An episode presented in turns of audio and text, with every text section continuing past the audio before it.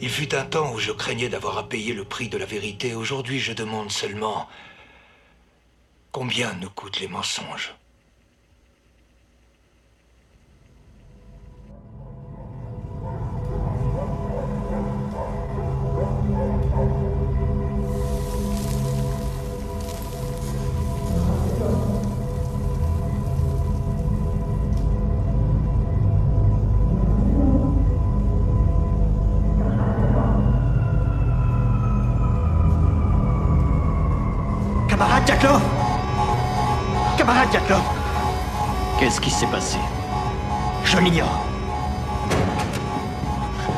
La salle des turbines. La salle des turbines. Le réservoir de contrôle, de l'hydrogène. Vous et Toptunov, vous avez fait exploser le réservoir. Non, c'est pas moi. C'est une urgence. Tout le monde reste calme. Notre priorité absolue. Il a explosé Nous le savons. Est-ce que nous refroidissons le cœur du réacteur? On l'a éteint, mais les barres de contrôle ne sont pas totalement descendu. J'ai débrayé. Très bien, je vais déconnecter les servomoteurs depuis la console de secours. Vous deux allez actionner les pompes auxiliaires. Il faut que l'eau circule dans le cœur du réacteur, c'est tout ce qui compte. Il n'y a plus de cœur Il a explosé Le cœur a explosé Il est en état de choc, sortez-le d'ici.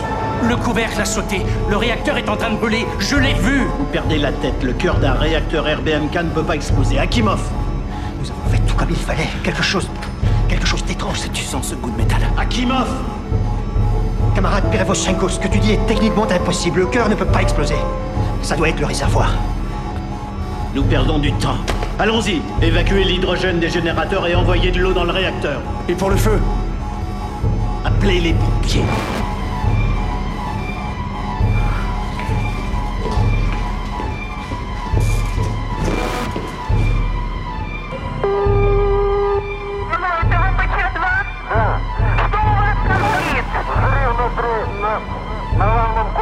34 между 34 А там люди есть? Да. Поднимай наш состав. Поднимаю. Начальника поднял. Так всех, всех весь офицерский состав, офицерский корпус поднимай. Леонид Алексеевич, да. алло, Пибель, третий и четвертый блок горит крыша в результате аварии взрыва. Ой, его, давай. Так уже подтвердили? произошла у них. Это диспетчер Припяти сказала. Пожарная охрана. Алло, Иванков. Да-да. Значит, вы выезжаете в Припять. Алло. Да-да, я слышу. На атомную станцию выезжаете. Там третий, четвертый блок горит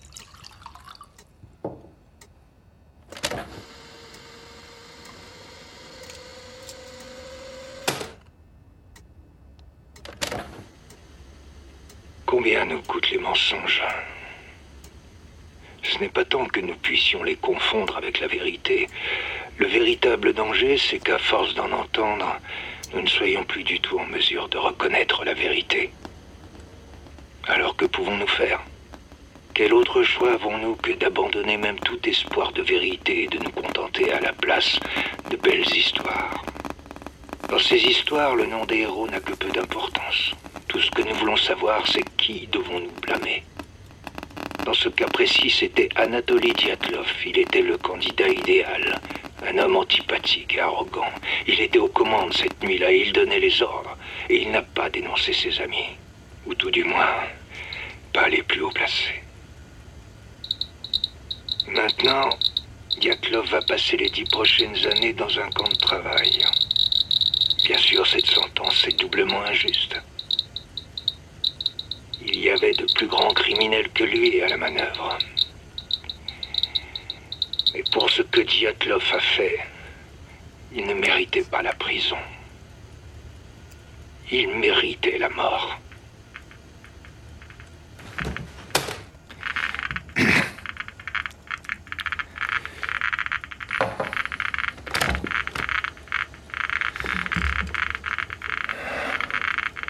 Mais au lieu de ça, il a pris dix ans pour mauvaise gestion criminelle.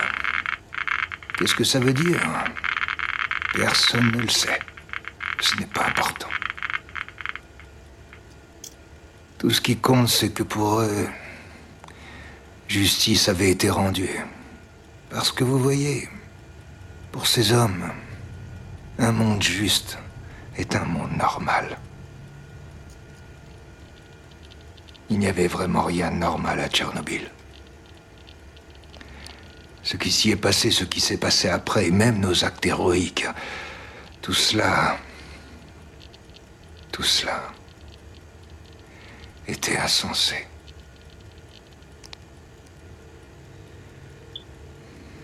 Bon, je vous ai dit ce que je savais. Ils nieront tout, bien entendu comme d'habitude.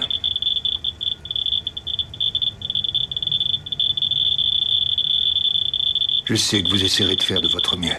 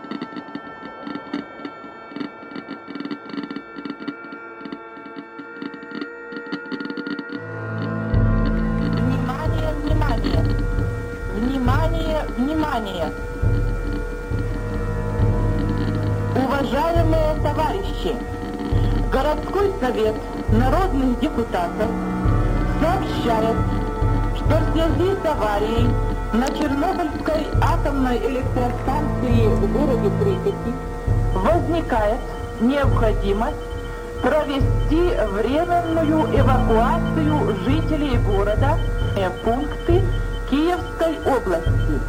Просим соблюдать спокойствие, организованность и порядок при проведении временной эвакуации.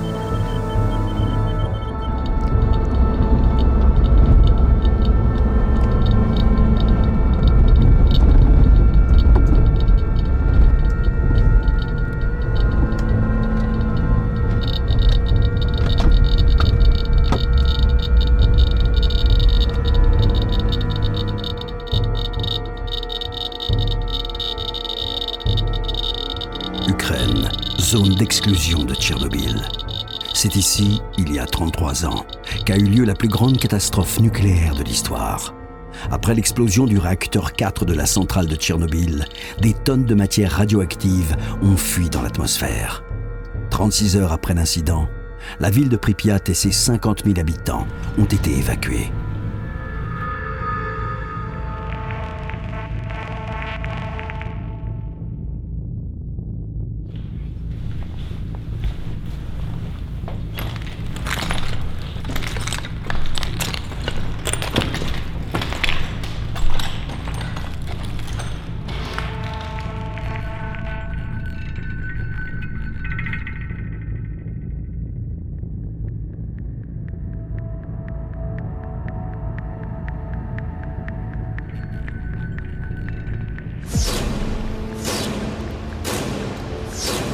Salle de contrôle du réacteur numéro 4. C'est ici que seront prises toutes les décisions clés au cours de la prochaine heure. L'avenir du réacteur et celui du monde est entre les mains de trois hommes. À seulement 26 ans, Leonid Toptunov occupe le poste de contrôleur en chef de la centrale. Sa tâche est de contrôler l'énorme masse d'énergie générée par le réacteur.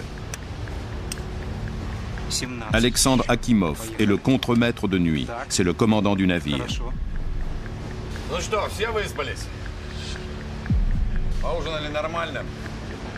Mais cette nuit, l'un de ses supérieurs est là, l'ingénieur en chef adjoint Anatoly Diatlov. Il est l'un des meilleurs ingénieurs nucléaires du pays. C'est également un homme aguerri par des années au service d'un régime particulièrement dur.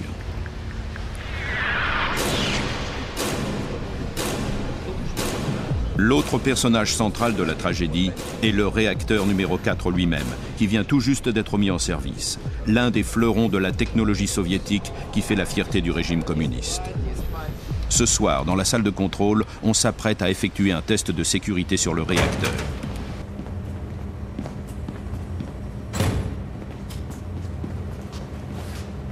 C'est quoi? Ah, Tu sais ce test qu'ils étaient censés lancer? L'arrêt de la turbine qu'ils ont tenté l'an dernier. Ils n'ont pas pu le faire dans la journée, donc c'est pour nous. Pour nous Ben, on sait même pas. On sait pas en quoi ça consiste. Ça va aller. On va le réduire à 700, le maintenir, et le reste, c'est pour Stoliarchuk et Kirschenbaum. Mais c'est Diatlov qui va nous superviser. Je vais devoir faire quelque chose que j'ai jamais fait avec Diatlov sur le dos Oui, mais t'en fais pas. Je vais t'aider. Je suis en train de lire les instructions. Doit suivre celle-là ou non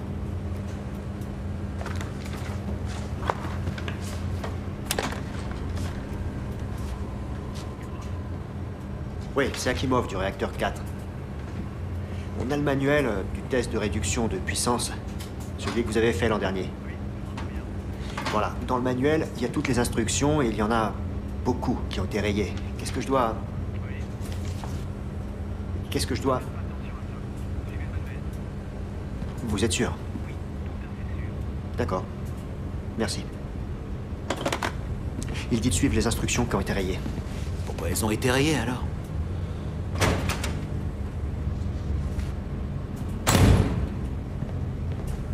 Bon, on est autorisé à lancer le test. 1600 Parfait. Alors si c'est pas trop demandé, vous savez tout ce que vous devez faire? Bah en fait... Oui, absolument. Stoliarchuk Oui. Kirschenbaum Euh. J'ai pas lu le topo, on vient seulement d'apprendre. Le voilà, relisez-le. Ou vous pouvez juste faire ce que je vous dis. Je crois que même vous, aussi stupide que vous soyez, pouvez y arriver. Bon, on commence. Je suis censé éteindre la turbine alors que le réacteur fonctionne encore, c'est. C'est pas bon. Fermez vos gueules, compris Et faites votre travail.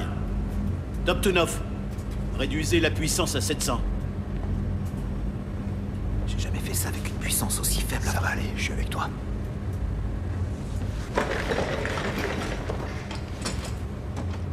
Réduction de puissance à 700. Je veux que vous pensiez à Yuri Gagarin. Je veux que vous imaginiez qu'on ne lui ait rien dit à propos de sa mission dans l'espace jusqu'à son arrivée sur la rampe de lancement. Je veux que vous imaginiez que tout ce qu'il a, c'est une liste d'instructions qu'il n'a jamais vues auparavant et dont on a raturé certaines parties.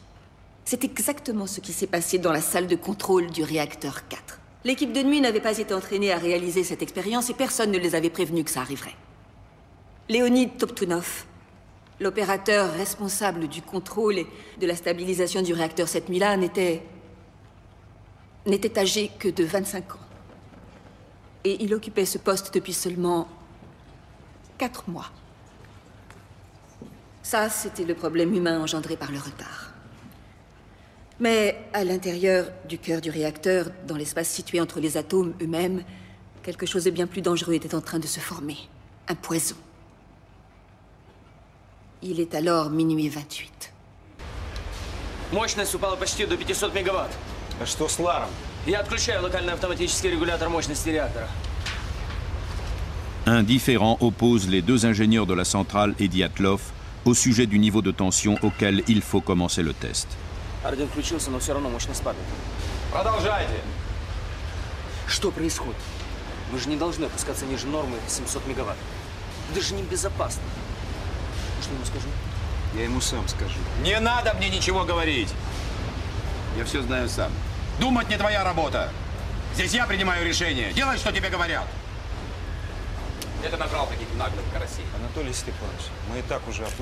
Mais Tchernobyl abrite deux secrets qui vont se révéler mortels. Le premier est un défaut dans la conception même du réacteur, défaut dont les ingénieurs ne savent rien et qui le rend très instable lorsqu'il fonctionne à basse tension.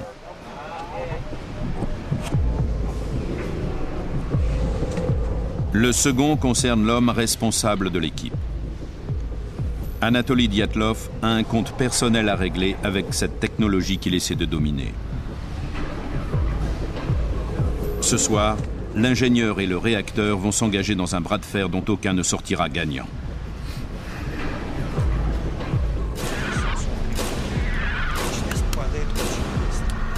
Minuit passé de 31 minutes. Le désaccord concernant le niveau de tension auquel doit commencer le test de sécurité tourne au conflit. Анатолий Степанович, мы и так уже опустились ниже уровня безопасности в 700 мегаватт. Мощность падает очень быстро. Единственное, что здесь нестабильно, так это работа твоих некомпетентных людей. C'est à la demande des autorités nucléaires du pays que ce test doit être effectué. L'Union soviétique est toujours habitée par la grande peur de l'ère de la guerre froide, celle d'une attaque éventuelle. Quelques années plus tôt, les forces israéliennes ont bombardé un réacteur nucléaire irakien construit par les Russes. Depuis, les scientifiques soviétiques demandent que des tests soient effectués sur leurs réacteurs. Ils veulent savoir comment ils réagiraient si leurs réserves d'énergie étaient touchées. L'ingénieur en chef adjoint Anatoly Dyatlov ignore délibérément les consignes de sécurité édictées pour ce test. Ces consignes stipulent que le courant alimentant le réacteur doit se trouver dans une fourchette de 700 à 1000 MW au moment où le test commence. Diatlov veut descendre jusqu'à 200 MW pour protéger l'eau de refroidissement qui sert à prévenir une surchauffe du réacteur. Il pense que cela ne présente aucun risque.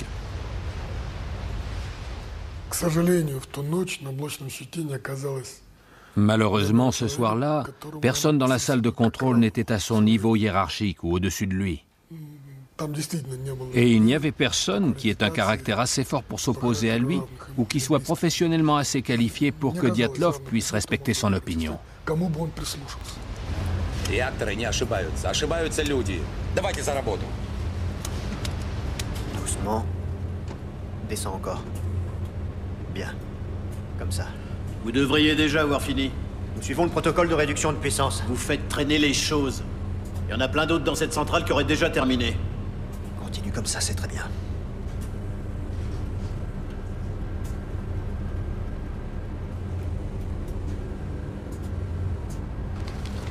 Kirschenbaum, venez me chercher quand ces deux femmelettes seront prêtes.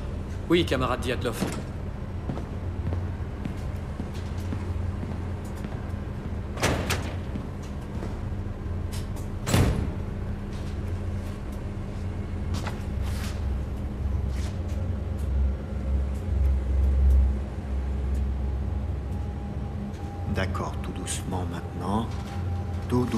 Jusqu'à 700. Oh, ralentis. J'ai pas actionné de barre de contrôle.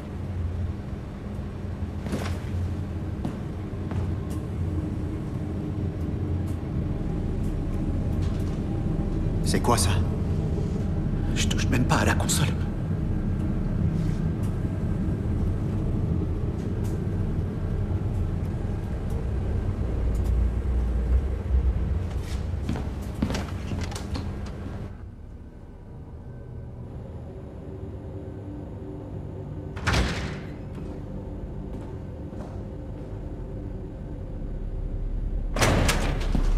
On a tout fait comme il fallait. Peut-être que le cœur est Eh bien, empoisonné. si le cœur est empoisonné, c'est que vous n'avez pas fait ce qu'il fallait. Parce que vous avez étouffé mon réacteur. Faites-moi remonter ça. Euh, Je crois qu'en déconnectant la CAL, on devrait pouvoir avoir plus de contrôle. Faites-le, allez Éteins la commande automatique locale, on passe sur le général. Léonide CAL déconnecté, contrôle général activé.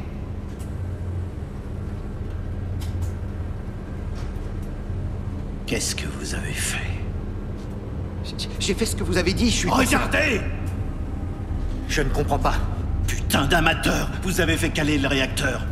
Comment est-ce que vous avez pu obtenir cet emploi Camarade Vous allez encore me dire que vous avez fait ce qu'il fallait, espèce de connard incompétent Je suis désolé que ce résultat ne vous apporte pas toute satisfaction.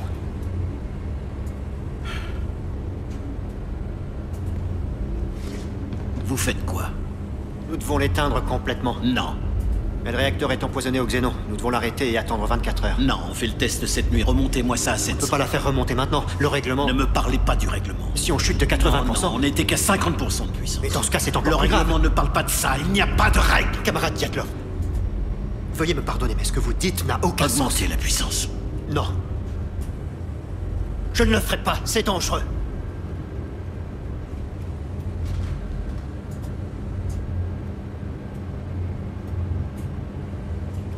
La sécurité d'abord. Toujours. On m'a répété ça pendant 25 ans. Voilà depuis combien de temps je fais ce travail? 25 ans, c'est plus longtemps que vous, Akimov. Oui. Beaucoup plus? Oui. Et vous qui tétiez encore le sein de votre mère il y a peu Si je dis qu'on ne risque rien, c'est qu'on ne risque rien. Si vous n'êtes pas d'accord, vous n'avez rien à faire là et vous n'y travaillerez plus. Mais pas seulement ici, vous ne travaillerez pas à Koursk ou à Ignalina ou à Leningrad ou à Novo-Voronej. Vous ne travaillerez plus nulle part. Plus jamais, j'y veillerai. Je crois que vous savez très bien que j'y veillerai. Augmentez la puissance. J'aimerais que vous consigniez cet ordre dans le registre. Augmentez la puissance.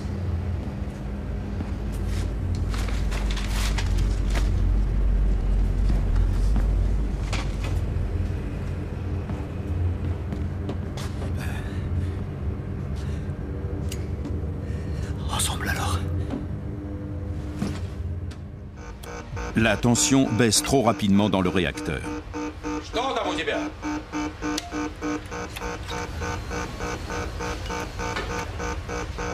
Ну, мощность быстро падает. Ты что натворил, идиот? Что ты наделал? Ты же мощность упустил! У тебя что руки из задницы растут! Да помоги ты ему! Успокойся, успокойся, не суетись. Начинаем все сначала. Успокойся.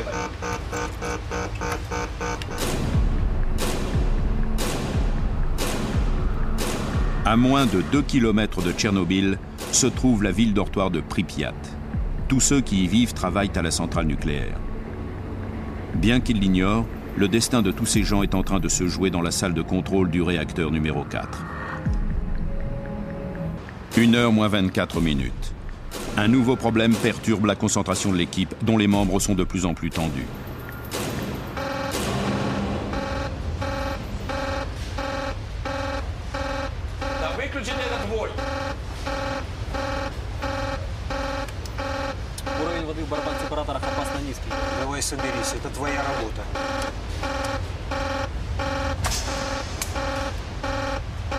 L'ingénieur en chef de l'unité de contrôle, Boris Stoliarchuk, surveille le flux d'eau qui passe dans le réacteur. Il est habitué aux fréquentes alertes de ce type. À basse tension, il est toujours difficile de contrôler le niveau d'eau dans les tambours de séparation. Tous les gens de l'équipe le savaient, raison pour laquelle je ne m'inquiétais pas à ce moment-là.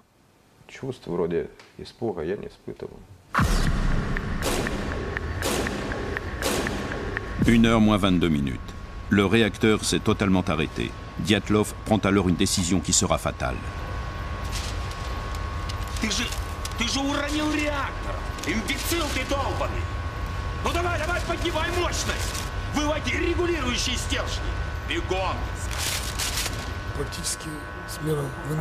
Après minuit et demi, pour augmenter la puissance du réacteur, l'équipe a dû remonter toutes les barres de contrôle.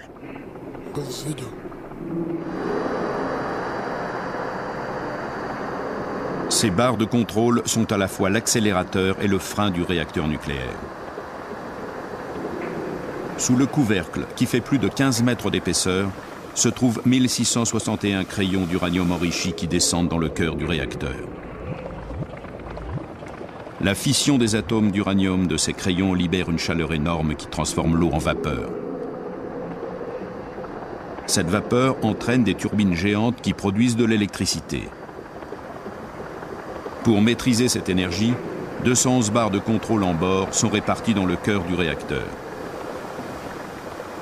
Si elles sont remontées, la tension augmente. Si elles sont toutes extraites d'un coup, les ingénieurs ne peuvent plus freiner le réacteur. Pourtant, c'est ce que Diatlov ordonne de faire à ses hommes.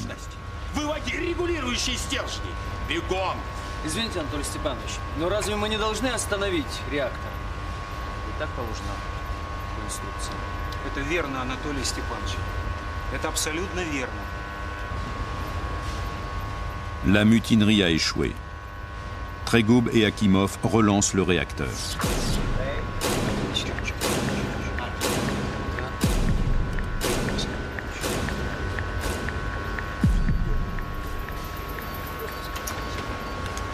Au bout de cinq minutes, la tension augmente à nouveau. Diatlov a obtenu ce qu'il voulait.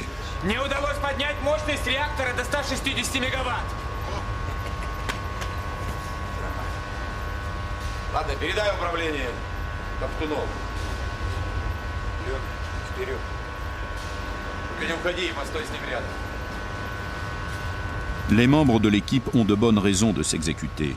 Le métier d'ingénieur nucléaire est prestigieux et bien payé. Tous ces hommes sont confortablement logés avec leur famille dans la ville nouvelle de Pripyat. Les magasins sont bien approvisionnés. Les habitants disposent d'une école flambant neuve et d'un parc de loisirs. Personne ne voulait perdre son poste. Cela aurait voulu dire perdre son appartement à Pripyat et être muté ailleurs dans quelques villes sordides de Sibérie. C'est par peur de se faire renvoyer qu'ils n'ont pas protesté plus fort quand ils ont compris que ce qu'on leur demandait pouvait être très dangereux.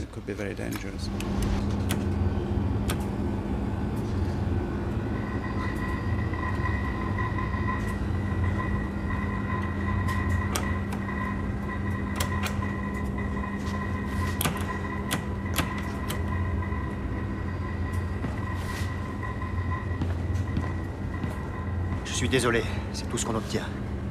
200 mégawatts. On a sorti presque toutes les barres. Eh bien, si c'est tout ce qu'on a, on fera avec. Mais on devrait être à 700. Stolyarchuk, tenez, vous préactivez la pompe numéro 4. attendez une seconde. Stolyarchuk On a à peine assez de vapeur pour l'instant. La turbine tourne trop lentement pour que le test puisse se révéler concluant. Et si on rajoute de l'eau, on aura encore moins de ça suffisait, je sais ce que je fais. Stolyarchuk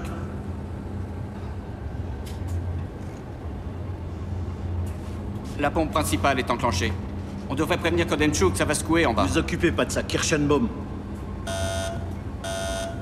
La pression dans les ballons séparateurs est trop basse. Je n'ai que 5 atmosphères. D'accord, aidons-la un peu. Relevez-la au maximum. On devrait arrêter. Éteignez cette foutue alarme. Vous avez 15 minutes. 1h moins 8. Nouvelle alerte.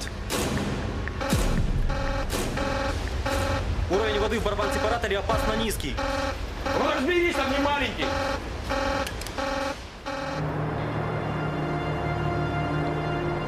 Dans le reste de la centrale, personne n'est au courant du conflit qui agite la salle de contrôle. Pour des ouvriers comme Sacha Yuvchenko, c'est la routine d'un service de nuit comme un autre. Mon équipe n'avait pas de tâche spéciale à effectuer cette nuit-là. J'avais déjà fait un tour de garde et nous pensions tous que le réacteur était déjà éteint. Je pensais que les tests avaient été effectués au cours de la garde précédente. Dehors, tout est tranquille.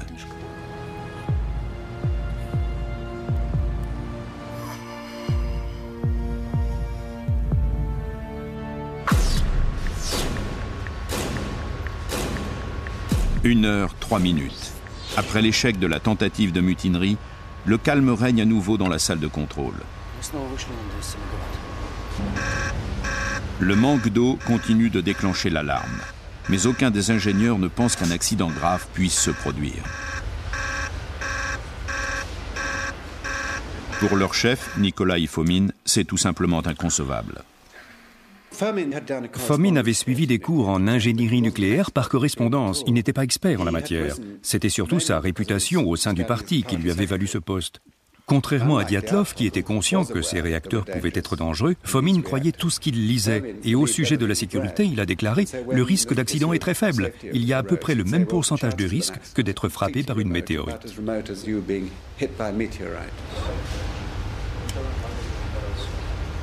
Même Alexandre Akimov, un ingénieur conscient du danger que représente la technologie nucléaire, a estimé officiellement que le risque d'accident à Tchernobyl était de 1 sur 10 millions par an. Mais Akimov et ses collègues ne connaissent pas ce réacteur aussi bien qu'ils le pensent. Ils sont les victimes de longues années de dissimulation et de négligence.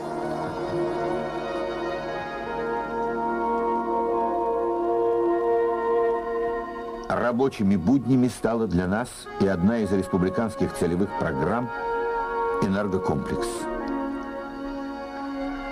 Depuis les années 60, le développement de l'énergie nucléaire est une des priorités du gouvernement soviétique. Rien ne doit entraver cette politique, pas même le KGB. Ces documents du KGB, récemment rendus publics, attestent qu'entre 1979 et 1986, les autorités ont ignoré de nombreux avertissements signalant que la centrale de Tchernobyl présentait de graves défauts de conception. Victor Boukhanov, le directeur du complexe, et son équipe ont tout fait pour que le réacteur numéro 4 soit mis en service avant la date prévue. Ce qui leur a permis de recevoir des primes substantielles, également versées aux barons locaux du parti. La sécurité est passée au second plan. Boukhanov, qui était le directeur de Tchernobyl, était prêt à tout pour tenir les délais de construction. Par exemple, le toit des réacteurs aurait dû être construit avec des matériaux inifugés. Mais comme il n'en avait pas sous la main, il a fait utiliser des matériaux combustibles. Les incidents sont fréquents, mais ils sont étouffés. Le test qui a lieu cette nuit aurait dû être effectué avant la mise en service du réacteur numéro 4. Une chose terrible est en train de se produire au cœur même du réacteur, mais dans la salle de contrôle, personne n'en est encore conscient.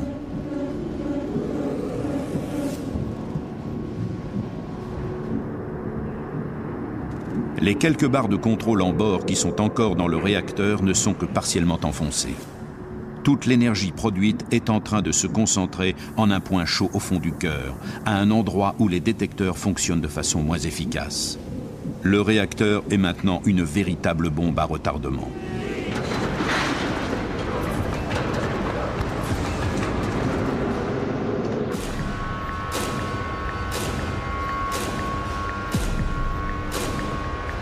Une heure douze. La pression monte dans le réacteur numéro 4, tout comme chez l'homme qui contrôle les événements de la nuit, l'ingénieur en chef adjoint Anatoly Diatlov.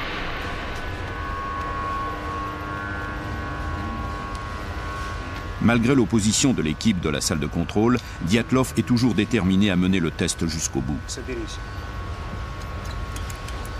Cette attitude s'explique peut-être en partie par le fait qu'il est mal vu du Parti communiste local. Il a la réputation d'être trop dur avec ses ouvriers. Son patron, Nikolai Fomin, doit bientôt être promu. Si le test réussit, Diatlov espère obtenir le poste de Fomin, ce qui le fera sortir du statut de simple ingénieur encadrant des équipes d'ouvriers. Mais son histoire est aussi marquée par une tragédie personnelle. Dans les années 60, il travaillait en Sibérie. Il installait des réacteurs nucléaires sur des sous-marins. Il y a eu un accident nucléaire. L'enquête a montré que Diatlov pouvait en être à l'origine, même s'il n'a jamais été prouvé qu'il en était directement responsable. Il a été exposé à 200 REM, l'équivalent de trois fois la quantité de radiation que l'on reçoit au cours d'une vie. Peu après cet accident, le fils de Diatlov est mort d'une leucémie. C'est la maladie la plus courante développée par des enfants exposés aux radiations. On dit que la tragédie l'a changé, l'a rendu plus dur, plus déterminé. Ce soir, il affronte cette puissance nucléaire qui lui a peut-être pris son enfant. Le problème qu'il rencontrait était insoluble. Il manquait de puissance et le niveau d'eau était trop élevé. Le test était déjà raté. Les résultats auraient été faussés, mais Diatlov s'en fichait. Tout ce qu'il voulait, c'était pouvoir dire que le test était réussi. Une heure, 17 minutes. Il reste moins de 6 minutes avant le lancement du test de sécurité. Diatlov est confiant. на 200 мегаваттах расход воды небольшой. Мы сможем повторить испытания, если что. До сих пор таких испытаний не проводили.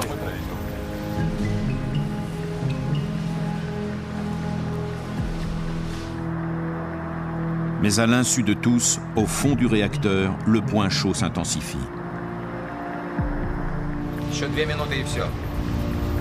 Шевелитесь, шевелитесь.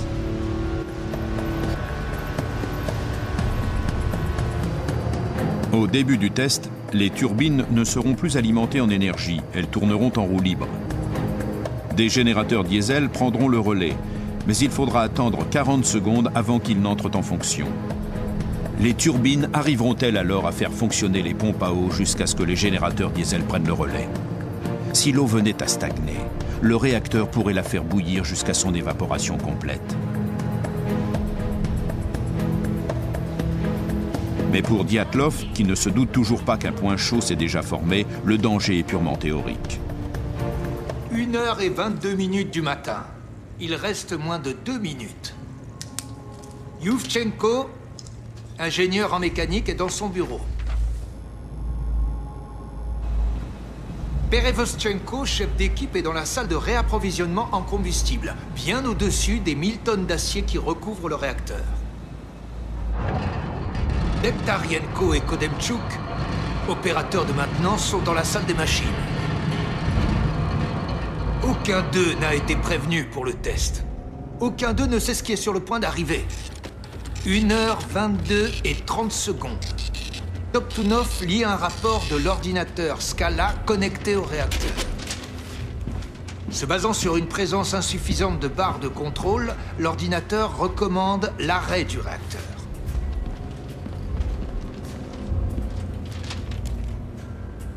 Bien sûr qu'il conseille ça. Il ignore que nous procédons à un test. Très bien, camarades. Encore quelques minutes et tout sera terminé. Kirschenbaum, quand vous voulez. On a tout bien fait. Voici le graphe allumé. Fermeture du clapet d'étranglement. Le rotor du générateur commence à ralentir. 1h23 et 4 secondes.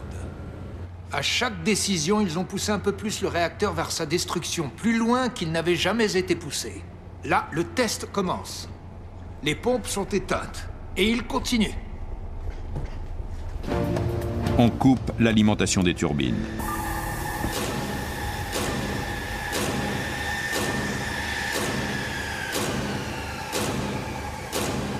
Sous l'effet de leur ralentissement, les pompes envoient moins d'eau vers le cœur du réacteur.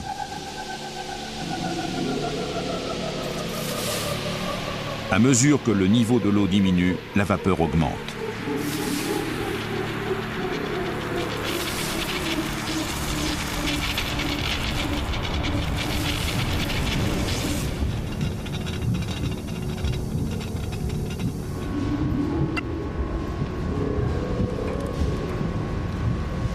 Cette vapeur sous pression se masse chaque seconde un peu plus autour du point chaud invisible qui s'est formé au cœur du réacteur.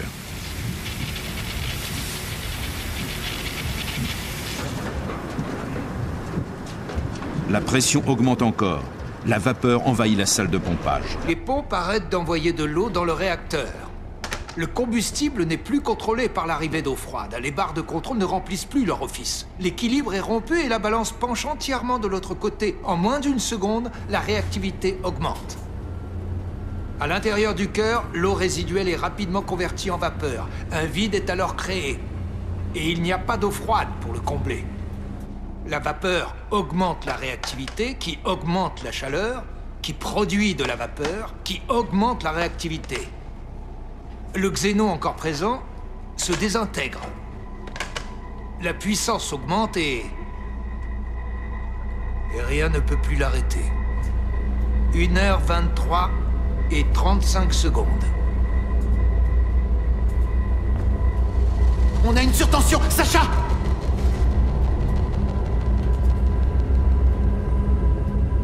Vous avez foutu 1h23 et 40 secondes.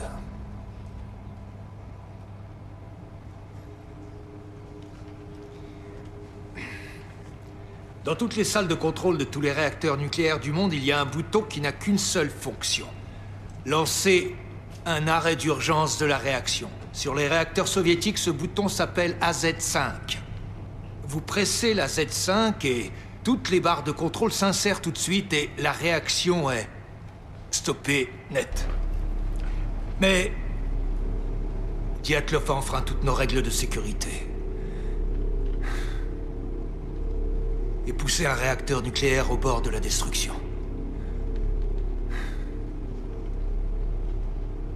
Il a fait tout ça en pensant qu'il avait une sécurité en réserve, la Z5. Un simple bouton qui arrête le processus, mais dans les circonstances qu'il avait créées, il n'avait plus de sécurité. Car le système d'arrêt d'urgence a un énorme défaut. À 1h23 et 40 secondes, Akimov enclenche la Z5.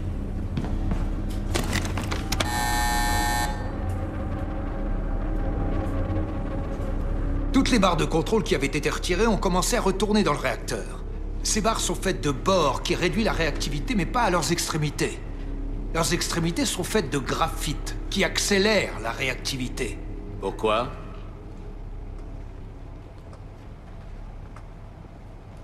Pourquoi? Pour la même raison que nos réacteurs n'ont pas d'enceinte de confinement autour de leur cuve, comme ça se fait à l'ouest. Pour la même raison que nous n'utilisons pas un combustible correctement enrichi dans nos centrales, pour la même raison que nous sommes la seule nation au monde qui fabrique des réacteurs refroidis à l'eau et modérés au graphite, avec un coefficient de vide positif. C'est moins cher.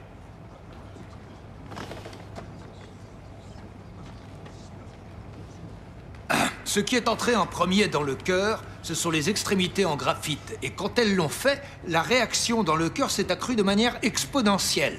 En conséquence de quoi, toutes les molécules d'eau présentes à l'état liquide se sont transformées en un nuage de vapeur qui a fait éclater toute une série de tubes de force en se dilatant. Les barres de contrôle situées à côté ne peuvent plus s'enfoncer. Les extrémités en graphite sont bloquées dans cette position, accélérant à l'infini la réaction. Le réacteur numéro 4 devient alors une gigantesque bombe. 1h23 et 42 secondes. Perevoschenko regarde en bas l'énorme couvercle d'acier du réacteur et voit alors l'impossible. Les bouchons de sécurité des tubes de force et des barres de contrôle qui pèsent 350 kilos chacun font des bonds. Il court pour aller prévenir la salle de contrôle, mais il n'y a rien qu'il puisse faire pour empêcher ce qui va arriver. 1h23 et 44 secondes, la vapeur fait éclater d'autres canaux de combustible. Nous ignorons jusqu'où est montée la puissance, nous ne connaissons que son dernier relevé. Le réacteur 4, conçu pour fonctionner à 3200 MW, a finalement dépassé les 33 000.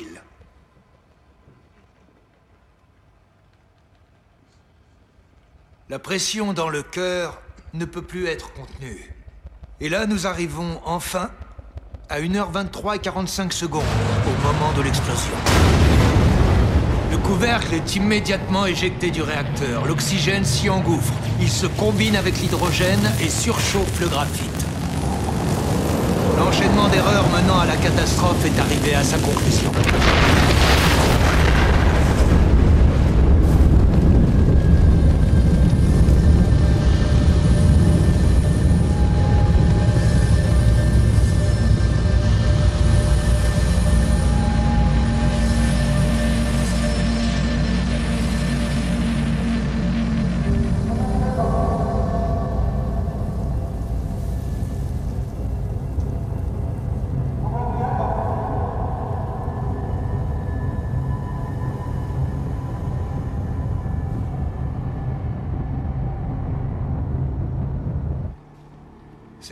Personne dans la salle de contrôle ne savait que le bouton d'arrêt d'urgence pouvait être en réalité un détonateur. Ils l'ignoraient. Parce qu'on a caché la vérité à ces hommes. Camarade Legasov, vous êtes en contradiction avec votre propre témoignage à Vienne. Parce qu'à Vienne, je n'ai fait que mentir. J'ai menti au monde entier. Je ne suis pas le seul à avoir gardé ce secret, nous sommes légion. Nous suivions les ordres. Les ordres du KGB, du comité central, et en ce moment, il y a 16 réacteurs en Union soviétique qui ont exactement le même défaut.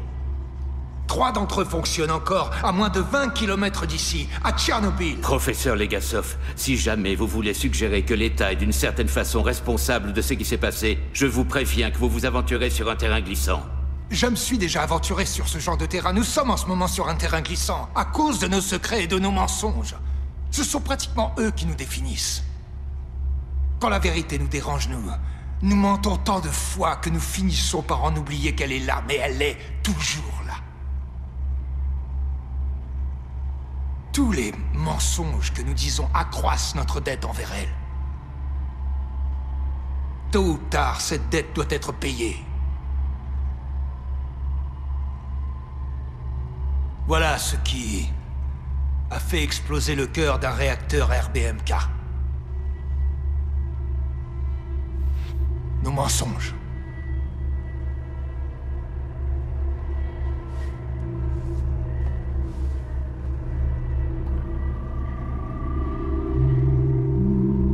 Partout en Europe, c'est l'alerte.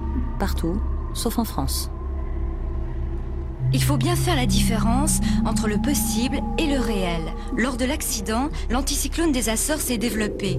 La météo affirme qu'il restera jusqu'à vendredi prochain suffisamment puissant pour offrir une véritable barrière de protection.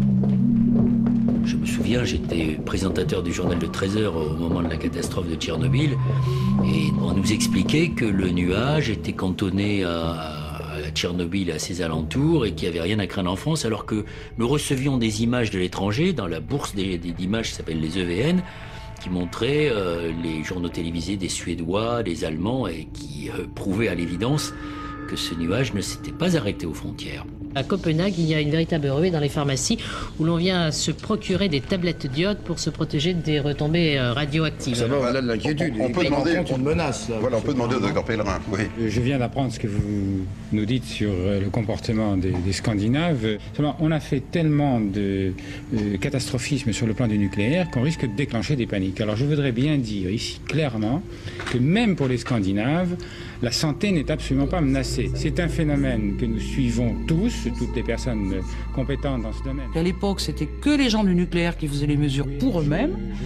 Et là, euh, on s'est dit comment avoir l'information. Et je me suis adressée à la fac de Villeurbanne, où il y avait euh, un institut de physique nucléaire. Donc on est parti avec, euh, voyez, des salades, du sol, de l'eau, du lait, et puis on arrive à la fac et puis on, met donc les échantillons euh, devant le spectromètre. Et puis on s'aperçoit que là, tout le monde surpris, le prof de fac lui-même. On voyait, tous les rayonnements, notamment le césium, qui montait, qui montait sur le spectre. Et on s'est aperçu que tous les échantillons qu'on avait étaient contaminés en césium 137. Puis il y avait du ruthénium, il y avait de l'iode, etc. Et le prof de fac lui-même, euh, qui, se dit mais c'est pas possible, pourquoi la drogue est contaminée, pas nous? Il est descendu euh, sur la pelouse de la fac, prélever justement des échantillons et voir que là aussi il y avait une contamination. Les gens disaient souvent, mais si c'était dangereux, on nous l'aurait dit. Eh ben, c'est dangereux et cette contamination risque de vous provoquer des cancers lathyroïdes dans les, dans les années qui viennent. on me disait, mais c'est pas vrai du tout, etc. Qu'est-ce qu'il y a eu? Il y a eu explosion de cancer lathyroïde. Je crois qu'il ne voulait absolument pas alarmer la population française, parce que ce qui se passait à Tchernobyl, ça pouvait remettre en question le programme nucléaire français. Ça ne menace personne actuellement, sauf peut-être dans le voisinage immédiat de l'usine, et encore, c'est surtout dans l'usine que je pense que les Russes ont admis qu'il y avait des personnes lésées. Avec nous sur ce plateau en direct Valéry Giscard d'Estaing, avec qui nous allons parler notamment du prochain sommet de Tokyo. Mais tout de suite, Monsieur le Président, peut-être un rapide commentaire sur l'événement du jour, à savoir cet accident survenu dans la centrale nucléaire en Union soviétique. Euh, d'après ce qu'on sait, vous l'avez dit, je crois tout à l'heure, c'est un accident euh, civil, ça n'a en tout cas aucune implication de caractère militaire. Euh, c'est un accident dans une centrale dont nous savons qu'elles sont construites avec des règles de sécurité très inférieures aux nôtres. D'abord parce que la technologie est une technologie plus rustique. Vous avez vu qu'il y a un seul circuit d'eau au lieu d'avoir deux circuits euh, isolés de refroidissement. Et d'autre part parce qu'il n'y a pas d'enveloppe protectrice. Et que donc lorsqu'il y a une fuite ou une sortie, euh, elle n'est pas interceptée par un, système de protection. Je crois que d'abord il faut rassurer les Français. Euh, le nuage dont vous avez parlé tout à l'heure est un nuage dont la radioactivité de toute façon ne comporte pas de danger pour la population il est un taux de radioactivité qui est faible par rapport à celui qui aurait des conséquences sur la santé de, la population. Euh, c'est un accident qui est arrivé il y a déjà quelques jours, on pense que c'est samedi après-midi en réalité. Euh, les soviétiques nous l'ont annoncé qu'avec un certain retard, Ils l'ont annoncé parce que sans doute on l'a repéré notamment euh, au-dessus des pays scandinaves. Alors je crois qu'il faut manifester notre solidarité, c'est un accident civil. Euh, sans doute la population locale en Ukraine a été éprouvée et s'il y a euh, des manifestations de solidarité vis-à-vis d'un accident dans une centrale comme dans une grande usine chimique ou métallurgique, il faut que la solidarité internationale se manifeste. Et j'adresse mes condoléances aux victimes de cet accident dans une centrale nucléaire soviétique. Et puis les 12 pays de la communauté ont approuvé formellement l'interdiction de produits alimentaires en provenance de l'Est en liaison avec l'accident de Tchernobyl. En revanche, pas d'accord sur une harmonisation des normes de radioactivité tolérées dans les échanges de produits frais entre les pays de la communauté. En France, le ministre de l'Industrie, M. Madelin, va présenter demain la structure interministérielle d'information sur l'accident de Tchernobyl, tandis que se poursuit dans notre pays la polémique sur le manque d'informations officielles dispensées alors que le nuage radioactif a survolé le territoire français. Jacques Violet.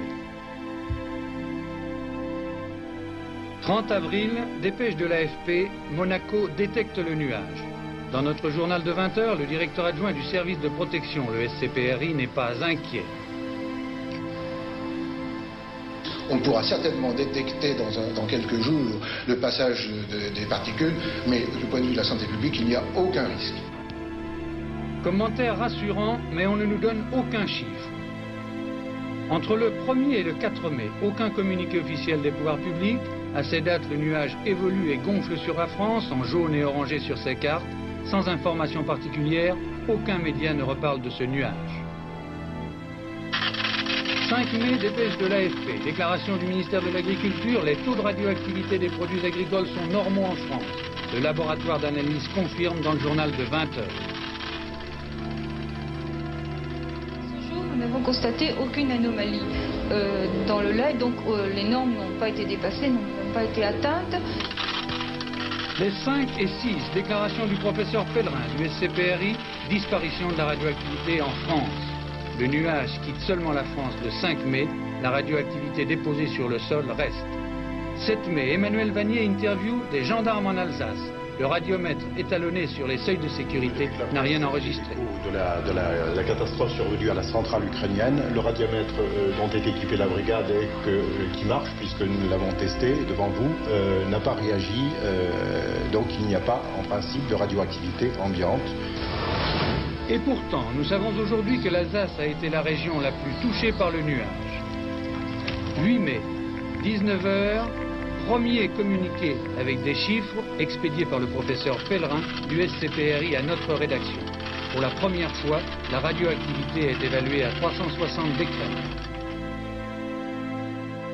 En tout cas, aujourd'hui, il existe une certitude. En 1986, date de la catastrophe, un vaste mensonge d'État s'est mis en place. Куда делся свет? Нет. Что случилось? Пропал откуда? Это что? Это у тебя там опять? Что происходит? Посмотри немедленно. Куда смотрел? Сбегай к Столярчуку. Куда энергия девалась? Что случилось? Никто не знает. Почему света? Скорее, скорее, скорее, посмотрите все. Посмотрите на пульт. Что показывают датчики? Tout d'abord, j'ai cru qu'il s'agissait d'une explosion hydraulique dans le séparateur. J'ai essayé de changer les réglages pour compenser, mais c'est à ce moment-là que s'est produite la seconde explosion. Quelques secondes après la première explosion, on en a entendu une deuxième, extrêmement forte. Je ne savais pas ce que c'était. On a juste senti l'onde de choc. Elle a fracassé ma porte.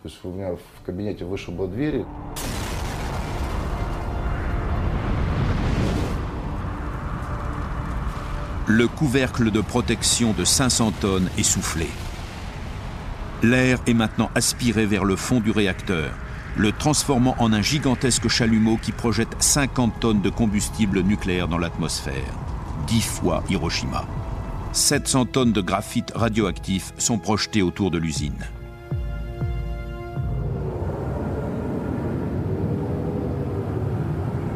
Un épais nuage de poussière se répand dans la salle de contrôle, dégageant une odeur étrange. Les gaz émis par le cœur du réacteur laissent un goût métallique dans la bouche, comme l'ozone après un orage. L'odeur fétide de la mort plane dans l'usine. Cette poussière est le manteau sous lequel se cachent les radiations invisibles et meurtrières. Les opérateurs de la salle de contrôle se trouvent assez loin du cœur du réacteur pour survivre à l'explosion, mais certains le regretteront. Beaucoup auront à endurer des jours, des semaines, voire même des années d'agonie, les radiations les consumant littéralement de l'intérieur.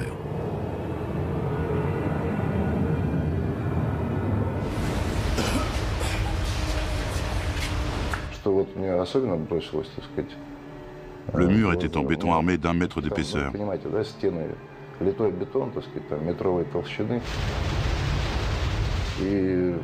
Je l'ai vu brusquement se tordre comme s'il était en caoutchouc.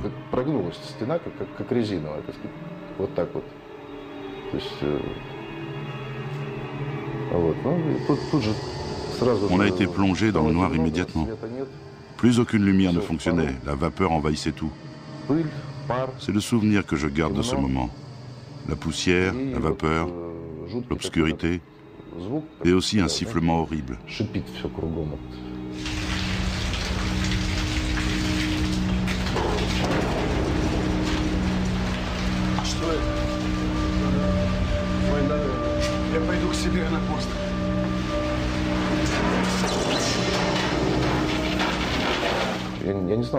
J'ai d'abord pensé que c'était un tremblement de terre ou que le pays était attaqué.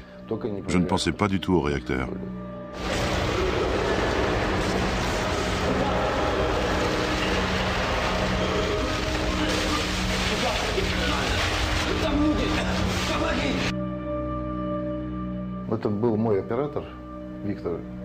C'était mon opérateur, Victor Dektorenko. C'est à sa voix que je l'ai reconnu. Son visage était brûlé et il était couvert de sang.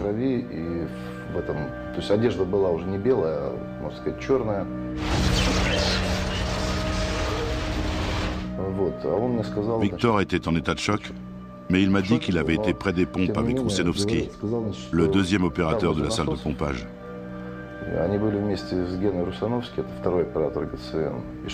Il m'a dit qu'il y était encore, qu'il fallait que j'aille l'aider. Quand je l'ai trouvé, tout son corps tremblait, comme souvent après un choc.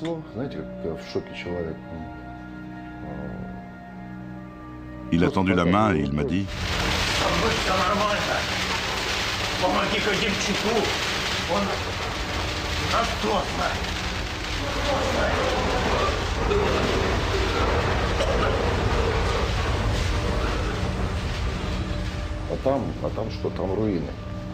mais je n'ai trouvé qu'un tas de ruines.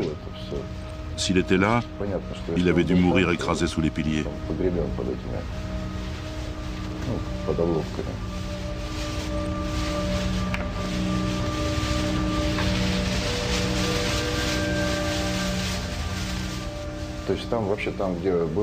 À la place du plafond, il y avait le ciel. Un ciel étoilé.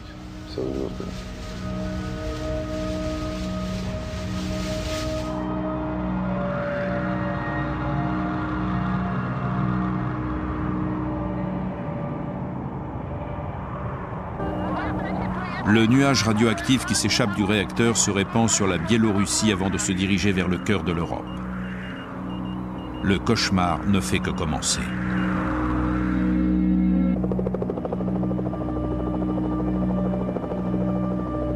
Le matin du 26 avril 1986, le KGB filme la scène dévastée de la plus terrible catastrophe nucléaire de l'histoire. L'agent qui a filmé ces images aujourd'hui rendues publiques a été exposé à une dose massive de radiation. Le lendemain, on annonce la terrible nouvelle à la population de Pripyat.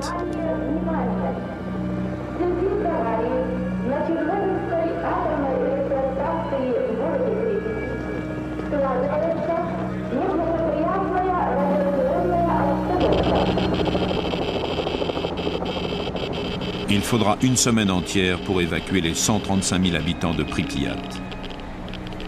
Le taux de radiation est si élevé qu'il produit ces petits éclairs que l'on voit sur la pellicule.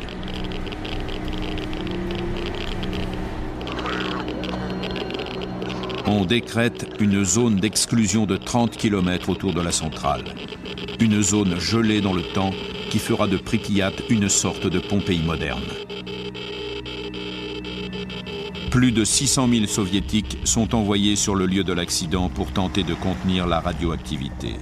Ils travaillent dans des conditions littéralement infernales, faisant preuve d'un courage extraordinaire pour tenter de sauver le reste de la planète. Beaucoup d'entre eux ne disposent d'aucune protection. Tout ce qu'ils touchent est brûlant de radioactivité.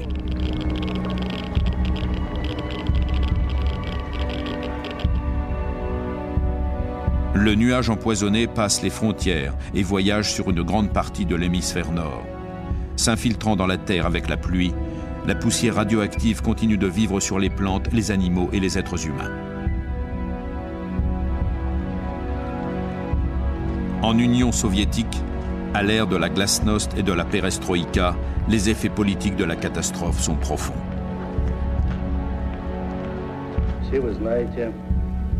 недавно нас постигла беда. Авария на Чернобыльской атомной электростанции. D'une façon symbolique, mais aussi d'une façon très réelle, Tchernobyl marque le début de la fin de l'Union soviétique. Dans une certaine mesure, l'explosion a été provoquée par toutes les contradictions inhérentes au système soviétique. Elle symbolisait donc très bien ce qui allait se produire.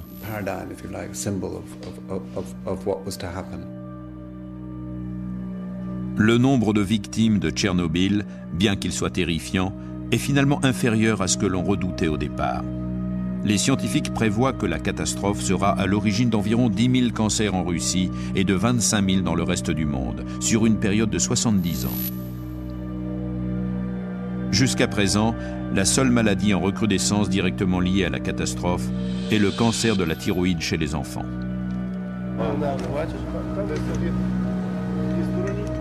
En revanche, parmi les témoins directs du drame, le taux de mortalité est très élevé. Des pêcheurs ont passé la nuit à regarder les pompiers se battre contre la fournaise radioactive. Pripyat, 26 avril 1986. Je revois tout cela de mes yeux. Une lueur framboise, flamboyante. Le réacteur semblait être éclairé de l'intérieur. Ce n'était pas un incendie ordinaire, mais une luminescence. C'était très beau. Je n'ai rien vu de tel, même au cinéma. Le soir, tout le monde était à son balcon. Ceux qui n'en avaient pas sont passés chez les voisins. On prenait les enfants dans ses bras pour leur dire ⁇ Regarde, cela te fera des souvenirs ⁇ Ils se tenaient là, dans la poussière noire. Ils parlaient, ils admiraient, ils respiraient.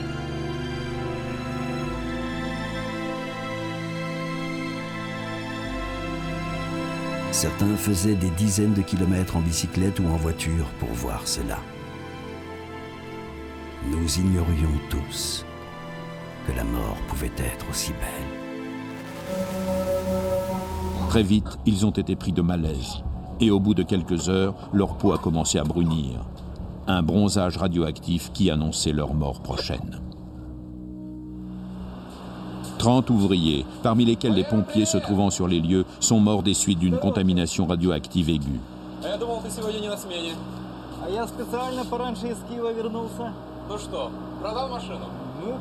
Valérie Kodemchuk a été pulvérisé par l'explosion alors qu'il se trouvait à son poste dans la salle de pompage.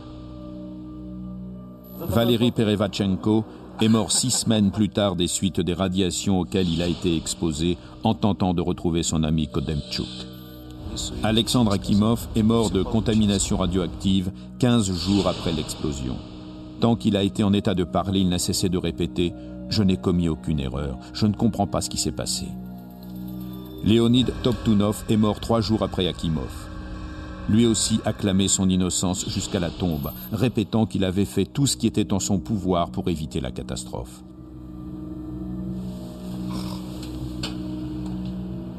L'ingénieur en chef de Tchernobyl, Nikolai Fomin, a été condamné à 10 ans de travaux forcés. Mais il a été très rapidement relâché pour cause de dépression aiguë. On dit qu'il n'a plus aujourd'hui que de brèves périodes de lucidité. De façon miraculeuse, Sacha Yovchenko a survécu, tout comme sa femme Natacha et son fils Kirill. Mais cette nuit continue de hanter sa mémoire et son corps. J'ai eu 15 grèves de peau au cours de la première année. Les brûlures ne sont pas apparues tout de suite. Elles sont devenues visibles quand j'étais à l'hôpital à Moscou. Et elles se sont étendues. Quand j'étais au service de réanimation, ma peau était toute noire. Quand ils retiraient les draps, ma peau pelait. On aurait dit de l'encre en poudre. Bien sûr, je dois encore être très prudent aujourd'hui.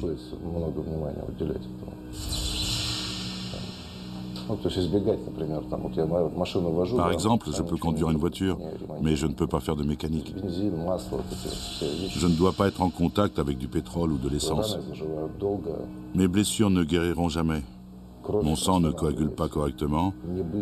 J'ai des tas de petits tracas comme ça, mais je m'y suis habitué. Je dois vivre avec. C'est comme ça.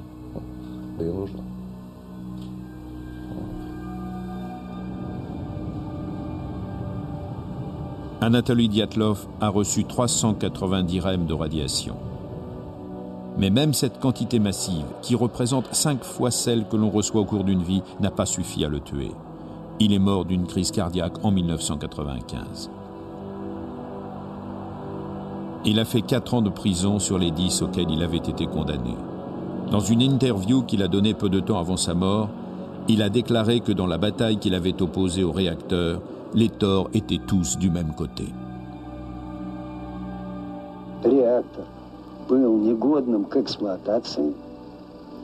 Ce réacteur n'aurait pas dû être en service. Les vrais coupables sont les autorités en charge du nucléaire.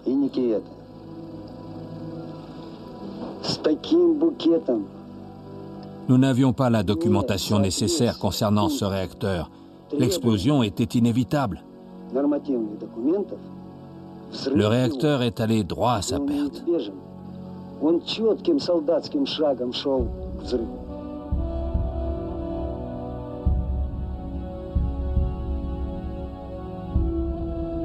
À 1h23 et 44 secondes, une explosion retentit dans la centrale nucléaire de Tchernobyl. La dalle de béton au-dessus du réacteur 4 est littéralement soulevée dans les airs. Elle pèse plus de 2000 tonnes. Elle retombe, causant des incendies. Et pendant ce temps-là, dans la ville, derrière moi, tout le monde dort paisiblement.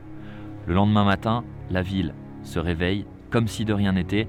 Les enfants vont à l'école, les gens vont au travail et les autorités restent absolument muettes sur l'incendie qui s'est produit dans le réacteur 4. Il faut attendre près de 30 heures pour que l'armée décide finalement d'évacuer la population tout en lui disant qu'elle sera de retour dans deux ou trois jours, alors que ça fait 33 ans et la ville est toujours déserte.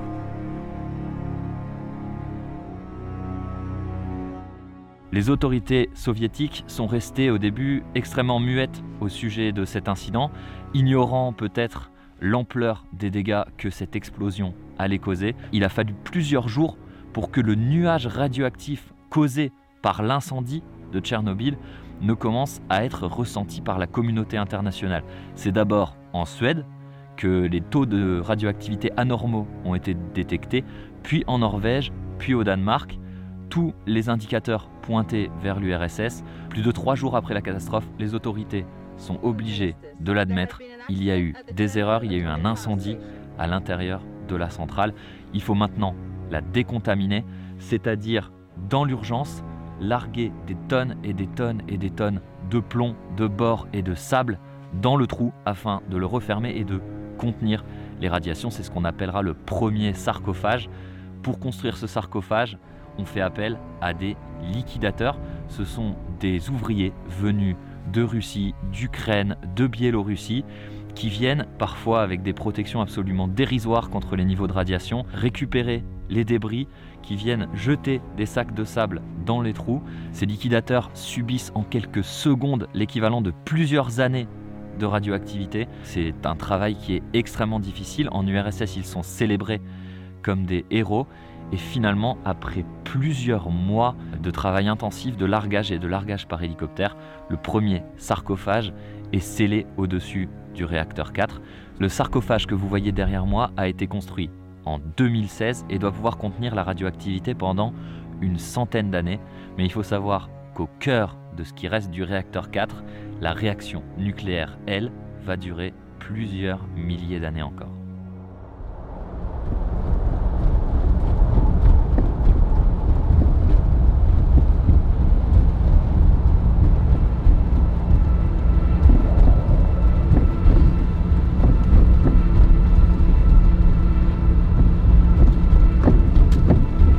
Les amis, ce qui m'a frappé ici en arrivant à Tchernobyl et en visitant la ville abandonnée, c'est qu'on sent que la guerre froide était vraiment présente ici en Union soviétique et je pense qu'il n'y a pas meilleur symbole que l'antenne radar de Douga pour représenter la guerre froide. Il faut savoir que cette antenne a été construite dans les années 1980. Son objectif c'était de pouvoir capter des lancements de missiles à plusieurs milliers de kilomètres à la ronde. Je vous rappelle que c'était le bloc de l'Ouest et le bloc de l'Est qui s'affrontaient et si jamais les Américains devaient lancer une bombe nucléaire sur l'URSS, cette antenne devait repérer le lancement de l'attaque à peine 2-3 minutes après le décollage du missile. C'est une construction gigantesque, elle fait 150 mètres de haut et les deux antennes réunies font 700 mètres de long.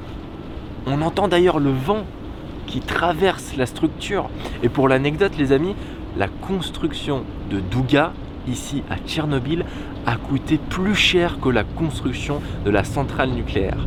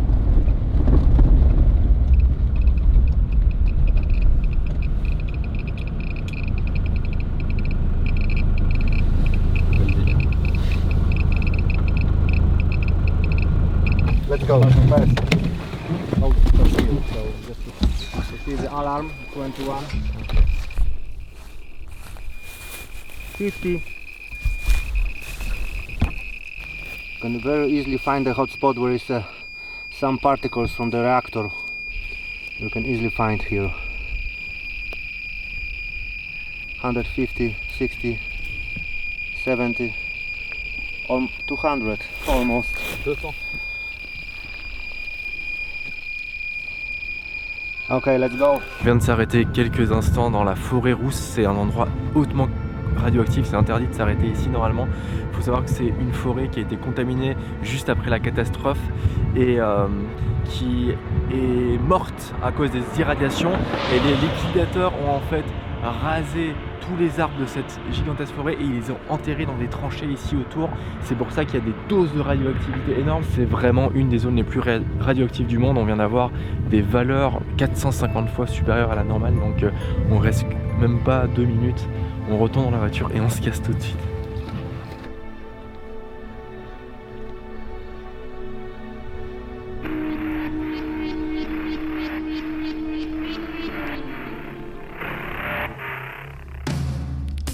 L'arrivée du nuage radioactif sur la France est une véritable catastrophe pour le nouveau gouvernement de cohabitation. Jacques Chirac est Premier ministre depuis seulement cinq semaines. Pour lui et ses ministres, cet événement tombe particulièrement mal. C'est la première grave épreuve de, de cette cohabitation et comment la gérer pour durer? Car l'essentiel de cette majorité, c'est de durer. Donc par conséquent, euh, la politique mise en place, une politique de silence, Une politique de silence, car le gouvernement de l'époque veut à tout prix éviter que les Français perdent confiance dans le nucléaire. D'autant que la France est l'un des pays au monde qui compte le plus de centrales.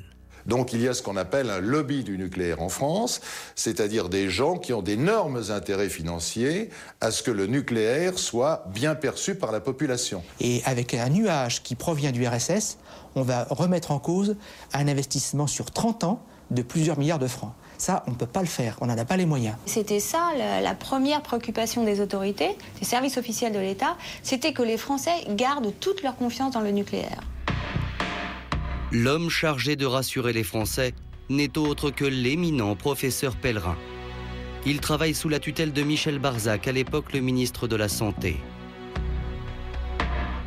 Et c'est lui qui se rend le premier sur les plateaux de télévision pour minimiser les conséquences de Tchernobyl. Les propos rassurants du professeur Pellerin vont être repris par toute la presse pendant une dizaine de jours.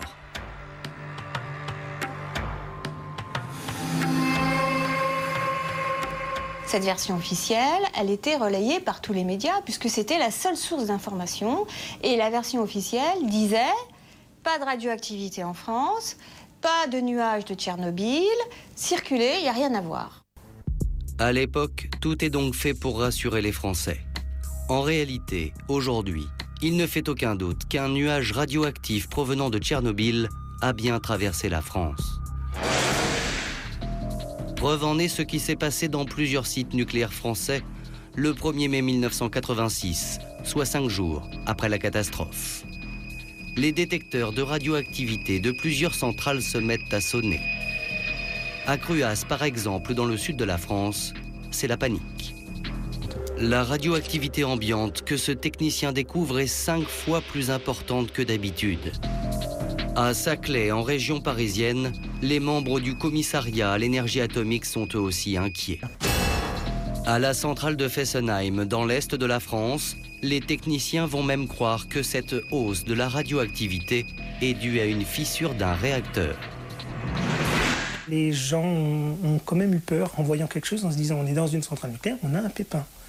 Alors le pépin, euh, on est formé pour y faire face, mais quand même, quand vous êtes là avec un chiffre euh, qui n'est pas beau à voir, euh, on se dit qu'est-ce qu'on fait? Au bout de quelques heures, les agents réalisent que la contamination vient de l'extérieur et non pas de la centrale. On a compris qu'il y avait eu un problème sur Tchernobyl et que donc il y avait eu une émission de, de, de poussière gazeuse, de, de, rejet radioactif dans l'atmosphère. C'était un peu un soulagement euh, euh, de savoir que bon, ça venait pas de, de chez nous. Quoi. Immédiatement, les ingénieurs des centrales alertent les services du professeur Pellerin. Toutes leurs mesures de radioactivité sont transmises heure par heure à son laboratoire, mais voilà, ces informations resteront confidentielles. On était comme surpris. On avait les chiffres, toutes les centrales. On avait des chiffres et on ne les voyait pas communiquer dans la presse. Pellerin nous disait non, vous n'avez pas besoin de chiffres parce que sinon vous allez paniquer la population. Et de toute façon, vous êtes incapable de les, de les analyser, donc ça ne sert à rien.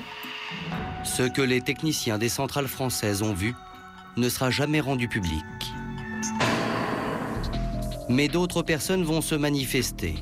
Il s'agit des pompiers d'Ajaccio et leur témoignage va être remis en cause par les autorités de l'État.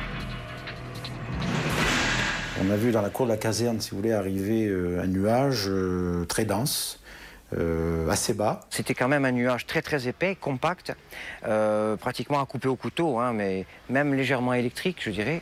Quelqu'un euh, du groupe là, a eu ce réflexe de dire oh, fermez, fermez les fenêtres, on ne va pas s'intoxiquer. C'était la première fois que vous voyiez ça? De ma vie. De ma vie, oui, bon, puis à cette époque de l'année, c'est quand même pas courant, je dirais. Hein. Un brouillard tellement étrange que le journal Nice Matin va en parler dans son édition du surlendemain, mais sans faire le lien avec Tchernobyl.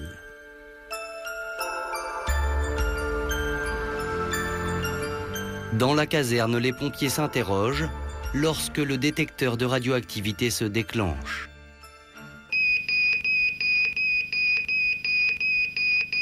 On avait des dispositifs de, test et de contrôle permanents.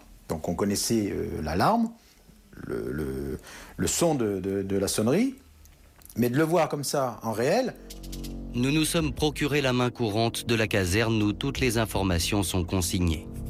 Le 2 mai 1986, l'alarme se met effectivement à sonner. Quelques jours plus tard, elle se remet en marche. À chaque fois, la préfecture en est informée. Mais voilà, elle ne fait rien.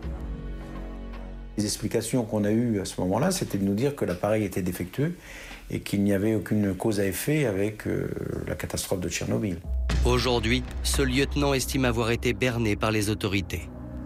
Mais avec le recul, moi je me dis, euh, oui, on a voulu euh, cacher et on n'a pas voulu donner de crédibilité à notre signal. Au final, des dizaines de personnes alertent les services de l'État qu'un nuage radioactif traverse la France. Au plus haut niveau, personne ne fait rien. Pire encore, un communiqué totalement mensonger est publié par le ministre de l'Agriculture de l'époque, François Guillaume. Le territoire français a été totalement épargné. Un mensonge qui va voler en éclats quelques jours plus tard.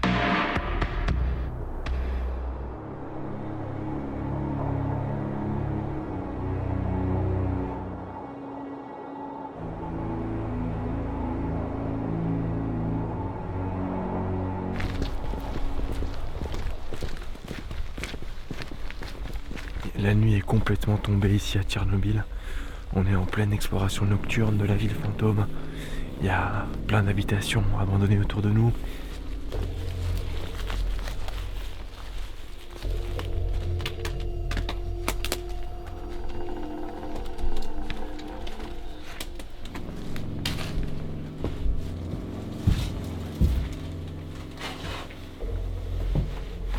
C'est l'exploration nocturne de Tchernobyl et de ses milliers d'habitations abandonnées.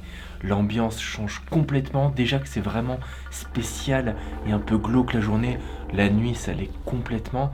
Là ce qui est assez incroyable c'est qu'on est rentré dans quelques habitations, des petites habitations abandonnées depuis très très très longtemps. On retrouve pas mal de cartes postales qui datent du début des années 80, donc bien évidemment avant la catastrophe nucléaire. On a des, des chaussures, des, des fioles, bah, ça, ça a l'air d'être un, médicament, un remède. Le fait de rentrer comme ça dans ces maisons, de retrouver des objets qui ont appartenu à ces gens avant qu'ils ne doivent fuir en, quelques heures leur habitation et ce pour leur vie, ça fait. C'est vraiment très spécial.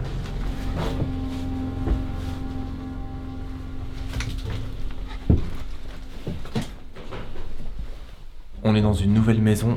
A priori, c'était une maison euh, de gens bien plus riches. Hein. On voit qu'elle est plus grande, plus haute sous plafond, y a des belles tapisseries. Je viens de trouver des documents assez intéressants dans cette salle. On a des dizaines de journaux, de quotidiens qui sont entremêlés ici, entreposés. Et en fait, j'ai remarqué qu'ils datent tous de 1986, année de la catastrophe de Tchernobyl. Et si j'arrive bien à deviner, il s'agit de journaux datant du mois de février et de mars. C'est vraiment saisissant parce que ces journaux, ils permettent vraiment de constater que les gens vivaient ici jusqu'au dernier jour et que c'est vraiment en 48 heures que leur vie a, complètement été chamboulée, qu'ils ont dû abandonner toute leur vie finalement, leur maison, leurs affaires et fuir la zone euh, accompagnée par l'armée. Et je trouve ça vraiment dingue de trouver ces journaux qui datent de quelques semaines avant la catastrophe de Tchernobyl.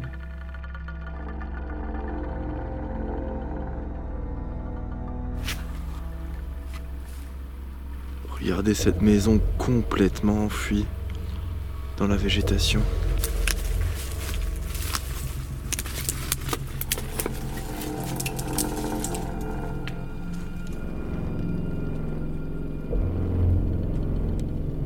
Tout cas, je peux vous avouer que c'est euh, une des explorations nocturnes les plus flippantes que j'ai jamais faites.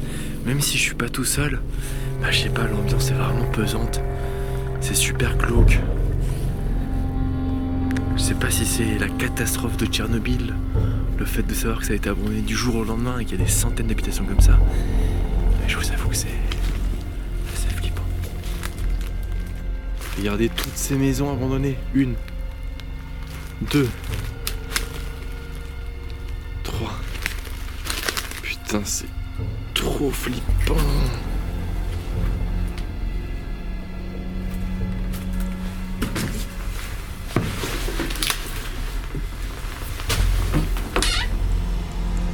Ouah, ça fait bader.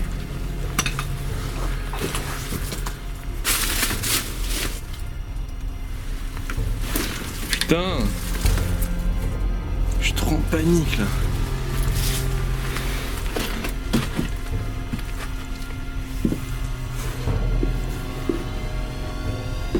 Wow, regardez La photo J'ai perdu le groupe, je sais pas où ils sont, je suis tout seul dans ces maisons et j'ai trop trop peur, je vous assure. Ça faisait longtemps que j'avais plus ressenti ces sensations.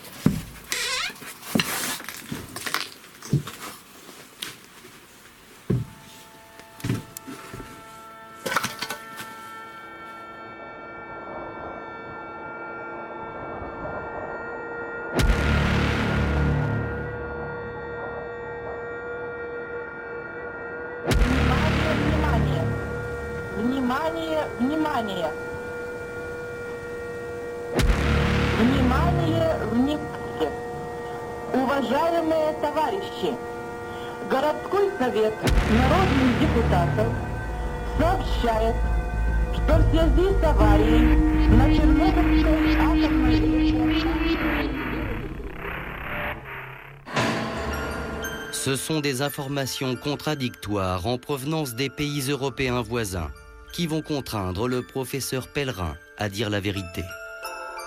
Comment se fait-il qu'en Italie, euh, on interdise les salades? Comment se fait-il qu'en Allemagne, on prenne des précautions? Et les seuls à ne pas prendre de précautions, c'était les Français. Partout en Europe, les gouvernements prennent dès le début de la catastrophe des mesures sanitaires et jouent la carte de la transparence. En Scandinavie, distribution de pastilles d'iode. On donne consigne aux agriculteurs de ne pas sortir le bétail. En Italie, tous les produits frais sont interdits à la consommation. Ne consommez plus des produits à large feuille qui peuvent capter la radioactivité. En Allemagne, les mesures prises par le gouvernement font l'ouverture des journaux télévisés. Voici les interdictions prises après la catastrophe. Il est recommandé de ne pas consommer de légumes frais et les crèches seront fermées jusqu'à nouvel ordre. On annule les matchs de football de plein air, euh, on vide les piscines, on vide les bacs à sable. En France, discours radicalement opposé. Rien n'est fait pour protéger la population. La boîte vocale de la météo continue même de diffuser des messages rassurants. Ni la situation actuelle, ni son évolution ultérieure ne justifient dans notre pays quelque contre-mesure sanitaire De telles différences entre la France et ses voisins européens intriguent la journaliste Corinne Lalo. Au début du mois de mai 1986, elle décide donc de se rendre à la frontière franco-allemande. Voilà, côté allemand, on nous donnait tout ce qu'on voulait. On avait accès aux chiffres, on avait accès euh, aux mesures, on avait accès aux autorités. Ils avaient une politique très claire d'information. Et puis, côté français, c'était le contraire. On allait à la préfecture, on avait droit à un sous-préfet qui euh, maniait la langue de bois et, le silence radio d'une d'une manière assez euh, hallucinante et qui ne nous donnait aucune information. Le doute s'installe dans les esprits, mais rien ne se passe. Finalement, c'est le 10 mai 1986, deux semaines après la catastrophe, que la vérité va éclater. Et cela grâce au célèbre journaliste Jean-Claude Bourret, à l'époque en vacances en Italie. L'affaire fait les gros titres de la une italienne. Euh, Par exemple, je me souviens, il y avait sur huit colonnes Laver la salade ne sert à rien, car la radioactivité euh, ne part pas avec le lavage, donc ne mangez pas de salade, etc. Et je me dis, en France, ça doit être extraordinaire. Il doit y avoir des titres monstrueux. Et puis j'arrive en France, j'achète la presse du dimanche, rien. Il y a juste en page 23 ou 24 un tout petit article qui dit Tchernobyl, l'incendie est maîtrisé. De retour à Paris, Jean-Claude Bourret veut comprendre et mène l'enquête. Et on commence dans mon bureau à mettre sur une carte d'Europe les niveaux de radioactivité. Et on se rend compte qu'on a 200 000 becquerels, 300 000 becquerels à la frontière entre la Belgique et la France, entre l'Italie et la France, euh, même à Monaco, même en Espagne, mais que la radioactivité, bien polie, s'est arrêtée à la frontière, et puis qu'elle a plongé sous la mer, et puis qu'elle est ressortie pour aller dans d'autres pays. Alors on se rend compte qu'on nous raconte des histoires, évidemment. Jean-Claude Bourret décide alors d'inviter dans son journal le professeur Pellerin. Le journaliste a un objectif, faire avouer aux scientifiques qu'un nuage radioactif a bel et bien survolé la France. Seulement voilà, ce que le professeur Pellerin ignore, c'est qu'en face de lui, une physicienne de renom, Monique Senet, est là pour le contredire. Pellerin, quand il m'a vu, vraiment, il, il, a, il a hésité. Il s'est demandé est-ce que j'y vais ou est-ce que j'y vais pas? Finalement, le professeur Pellerin se rend sur le plateau. Mais voilà, son discours de scientifique n'est absolument pas accessible par le grand public. Il commet là une erreur. Un becquerel, c'est une désintégration par seconde, mais la plupart des personnes qui connaissent cette question parlent en curie, je continue à parler en curie. La limite qui est considérée comme ne posant aucun problème, c'est 5,4 microcuries par an par personne. Un curie, c'est 3, c'est 30 milliards de désintégrations par seconde. Alors, on n'a pas très bien compris ce que vous avez dit, je vous le cacherai pas, parce qu'enfin, moi, en tout cas, j'ai pas très bien compris. Et donc, à partir de là, ça a déstabilisé complètement euh, Pellerin. écoutez, madame, je voudrais pouvoir aller jusqu'au bout, vous direz ce que vous allez dire après. J'étais complètement obsédé par la présence de cette femme. Devant la France entière, Monique Senet va contraindre le professeur Pellerin à s'expliquer. Il se trouve qu'en France, euh, il est regrettable de le dire, il y a eu un véritable blocage de l'information, et ça c'est parfaitement dommage. Ça c'est parfaitement dommageable. Mais c'est ce qui se passe à chaque fois, Monsieur Pellerin. et vous avez de, bloquer l'information, c'est faux, et je vais en apporter la preuve. Mais vous allez la donner 15 jours après. madame... Je mets au, plusieurs minutes avant de lui faire dire ce que nous attendons tous. Oui, le nuage radioactif a bien traversé la France. Pour la première fois depuis deux semaines, le professeur Pellerin se décide enfin, en direct, à dire la vérité aux Français. Sur le pays est passé un nuage radioactif Maintenant que les journalistes se rendent compte qu'on les a pris un peu pour des billes, euh, bah, ils réagissent euh, assez vigoureusement, c'est le moins qu'on puisse dire. Immédiatement, la presse reprend l'information et accuse les autorités d'avoir menti. Après les aveux du professeur Pellerin, le gouvernement est obligé de réagir. Les ministres vont devoir faire leur mea culpa.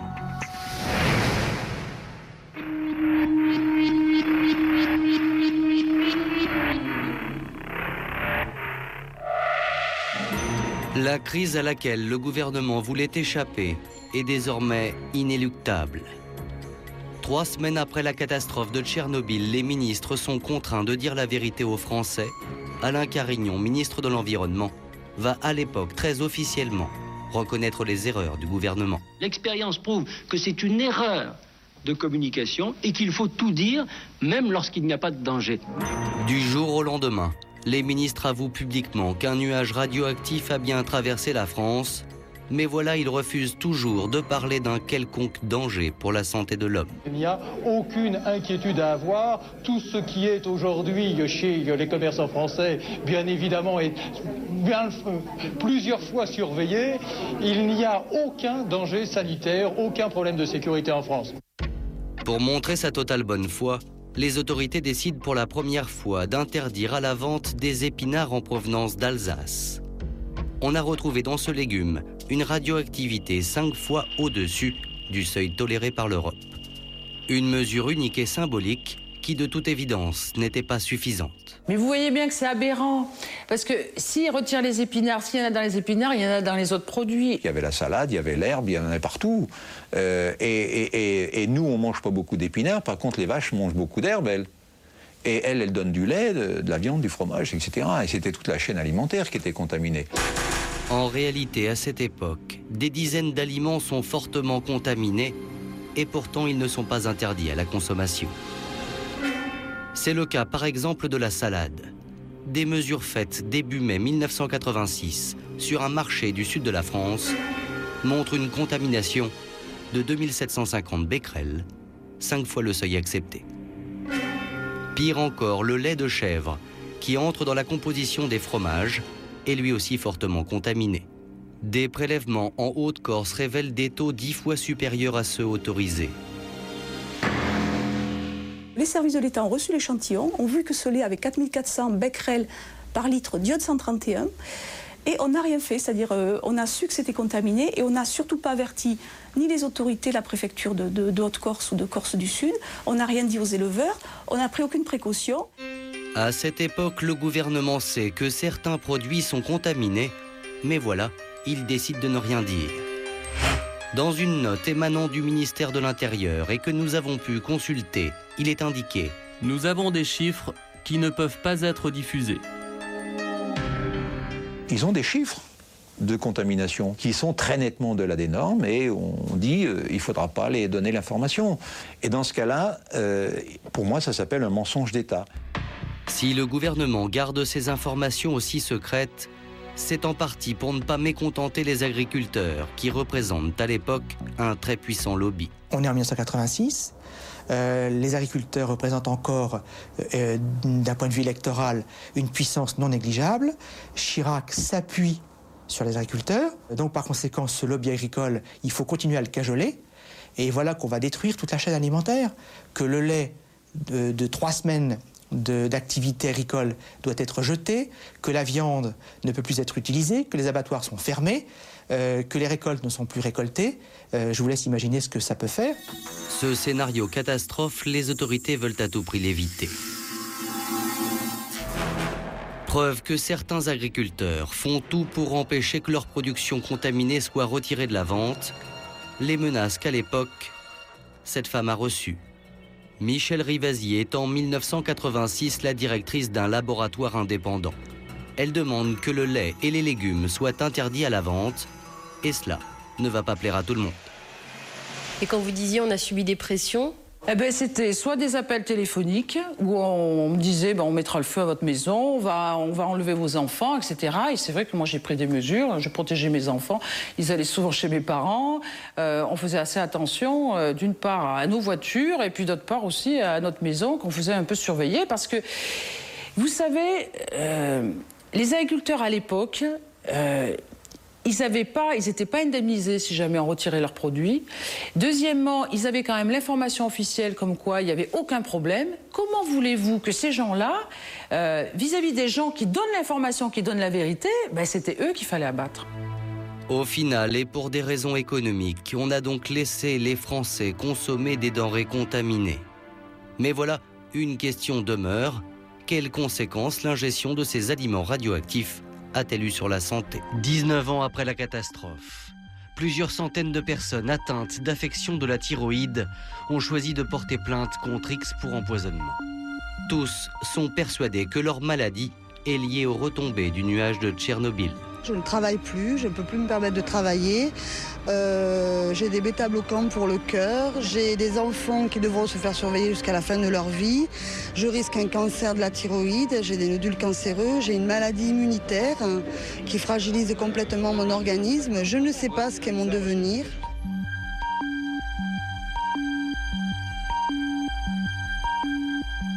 S'il y a des gens qui ont des cancers de la thyroïde ou d'autres cancers qui peuvent avoir une relation vis-à-vis des retombées de Tchernobyl, eh bien, ils peuvent dire on ne nous a pas donné l'information. Et ça, c'est quand même très grave.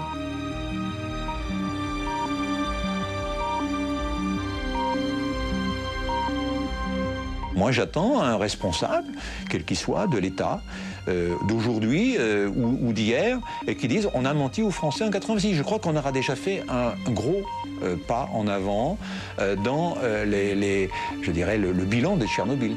Mensonges, négligence, incompétence, les juges cherchent à déterminer qui sont les responsables. Les autorités scientifiques sont montrées du doigt, l'État également. Car aujourd'hui, 19 ans après, il ne fait aucun doute qu'on a voulu minimiser les conséquences sur la santé du passage d'un nuage radioactif au-dessus de nos têtes. On va en profiter pour vous raconter une histoire qui est un peu moins connue que la catastrophe nucléaire de Tchernobyl, mais qui aurait pu résulter en une explosion gigantesque qui aurait été bien plus grave. En fait, il faut savoir que lorsque le, réacteur numéro 4 est entré en fusion, ça a créé du magma qui a continué à brûler, à brûler, à brûler. Et ce magma, il menaçait de percer la dalle en béton sous le réacteur 4. Et en fait, pendant les, les heures qui ont suivi la catastrophe, le premier objectif de l'armée et des autorités de l'URSS, c'était d'empêcher cette seconde explosion d'avoir lieu, car elle aurait été équivalente à une bombe atomique de 3 à 5 mégatonnes, soit 100 fois la bombe d'Hiroshima. Ça aurait fait une explosion gigantesque qui aurait ravagé toute la zone autour et euh, qui aurait libéré des quantités radioactives encore plus importantes. On avait un problème puisque le sous-sol de la centrale avait été inondé. Ils ont donc envoyé des personnes dans des missions extrêmement dangereuses. Ils avaient de l'eau jusqu'aux genoux, de l'eau hautement radioactive, et ils devaient ouvrir les vannes pour libérer l'eau afin que si le magma touche l'eau, il n'y ait pas une explosion de vapeur colossale. Et enfin, sous terre, pour éviter que les nappes ne soient contaminées, on avait imaginé un système de refroidissement à l'azote liquide. On avait envoyé des mineurs, des centaines et des centaines de mineurs venus d'Ukraine, venus de Russie, venus de Sibérie, pour creuser sous la centrale d'énormes boyaux dans des conditions absolument atroces. Il faisait plus de 50 degrés, les radiations étaient absolument mortelles, ils étaient torse nu, ils portaient des masses de poussière, mais qui devaient enlever très rapidement à cause de la chaleur et de l'humidité. Et finalement, on a réussi à creuser ces tunnels, on les a remplis de béton pour créer une dalle supplémentaire. Ça a permis de contenir ce magma radioactif. Il y a quelques années, Gorbatchev en personne a avoué dans un documentaire que cette seconde explosion était la priorité numéro une ici à Tchernobyl. Et les amis, on est vraiment passé à deux doigts du cataclysme. Okay guys, we are going to the most radioactive place in the entire exclusion zone. So we have to prepare because it's very dangerous, very contaminated area. And there is one rule don't touch anything and just follow me. You have to be there only 5 minutes maximum. On se trouve ici devant la Jupiter Factory, un des endroits les plus radioactifs de la zone d'exclusion. Il faut savoir que c'est en fait ici une ancienne usine de magnétoscope qui était secrètement une usine militaire. Dans les sous-sols de l'usine se trouvent des caisses remplies de matière radioactive en provenance directe de la centrale de Tchernobyl. On ne sait pas trop pourquoi ces caisses sont là, probablement car elles servaient à faire des expériences euh, dans le laboratoire et c'est dans ce sous-sol qu'on va aller.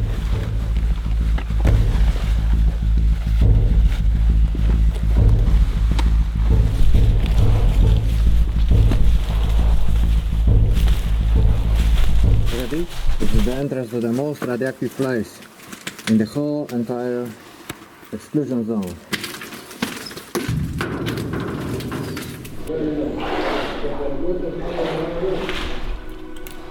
Bon les amis c'est chaud, le sous-sol est entièrement inondé, il y a des plaques de glace tellement il fait froid ici, donc c'est très casse-gueule, il faut qu'on fasse gaffe, on ne peut pas tomber par terre, sinon on va être enfoui de matière radioactive. Là on se dirige vers le laboratoire, là où se trouvent les caisses avec du sable en provenance du réacteur 4 a priori.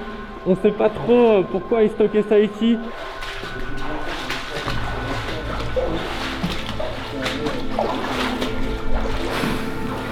Là, on est dans une pièce du laboratoire où il reste tous les produits chimiques qui étaient utilisés. Donc, j'imagine que c'était pour le traitement des bandes magnétiques ou autres. Alors, il faut faire attention parce que, bien évidemment, il y a du métal rouillé partout et on est dans des combinaisons étanches. Donc, il faut surtout pas déchirer nos combinaisons étanches parce que sinon, on risquerait la contamination.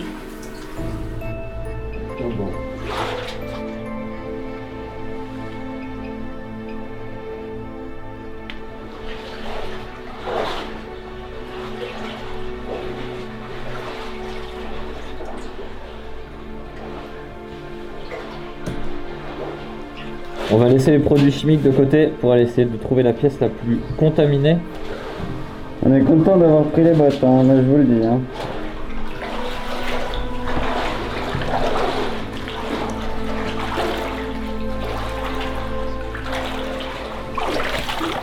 See this is probably uh, from the reactor. Black yeah, they put the rod inside this. Huh?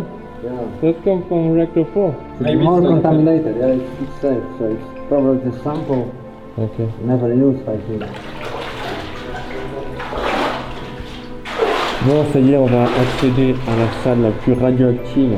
On va pouvoir y rester quelques secondes uniquement. The, boxes are at the end of the room. Okay. So if you reach that point, you can stay there only three minutes.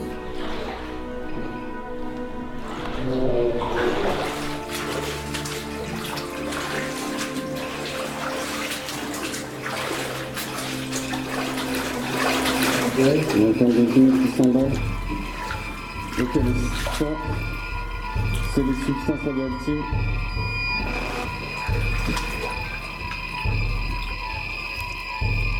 Ok, là les amis, on subit une radioactivité plus de 500 fois supérieure à la normale. On peut rester ici que 3 minutes.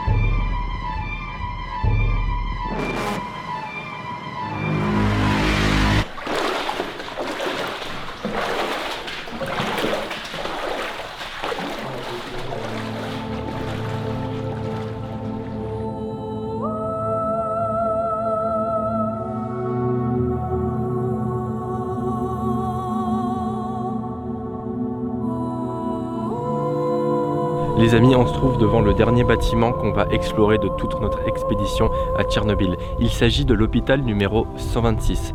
Cet hôpital est tristement célèbre puisque c'est ici qu'ont été envoyés les premiers pompiers qui sont allés éteindre l'incendie à la centrale nucléaire de Tchernobyl. Ils n'avaient pas de tenue de protection contre les irradiations, ni de système de respiration ou encore de dosimètre. Ils ont été exposés à des doses d'irradiation tellement aiguës qu'ils ont tout de suite commencé à vomir à avoir des nausées et qu'ils ont été transportés d'urgence dans cet hôpital. La plupart de ces pompiers sont morts quelques jours plus tard à l'hôpital 6 de Moscou. Certains avaient même la peau noire tellement ils avaient subi des doses d'irradiation. Ce sont de réels héros qui se sont sacrifiés pour sauver la population.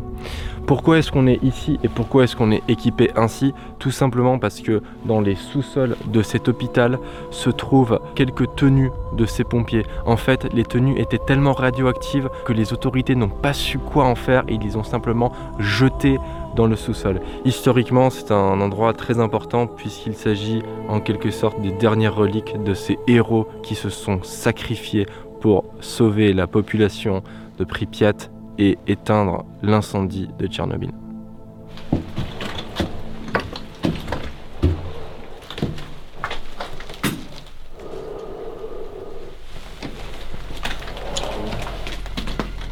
Faut qu'on soit extrêmement prudent et qu'on marche avec vraiment des pas de velours parce que contrairement à l'extérieur où les particules radioactives qui sont tombées ont été enfuies par le temps par de la terre et de la poussière, ici dans le sous-sol de l'hôpital, les particules radioactives se trouvent toujours directement posées sur le sol.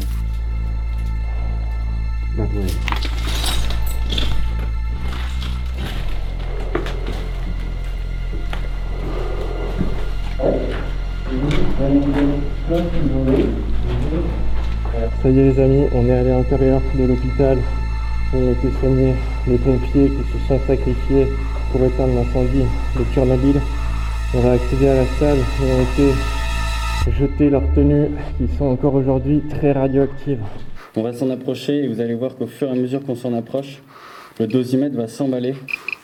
À 11, on est à plus de 20 fois, plus de 30 fois la radioactivité normale. Là, on est à plus de 500 fois la radioactivité normale sur la semelle de cette botte que portait un pompier qui a combattu l'incendie. Okay, so you want to go inside? Feel free, one two minutes. Ok.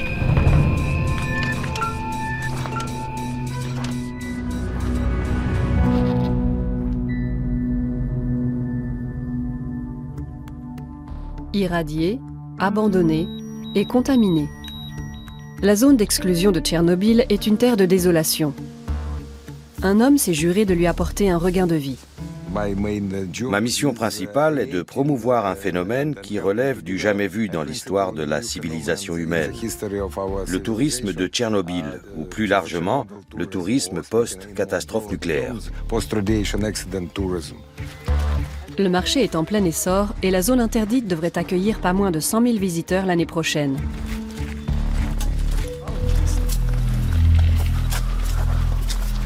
Sergei Mirnij circule librement dans la zone interdite de Tchernobyl.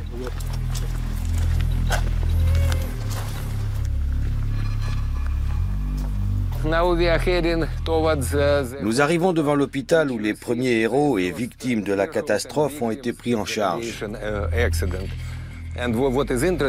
Le plus étonnant, c'est qu'aujourd'hui encore, à l'intérieur du bâtiment, on peut retrouver le chemin des chambres, où on les a emmenés grâce à un simple dosimètre.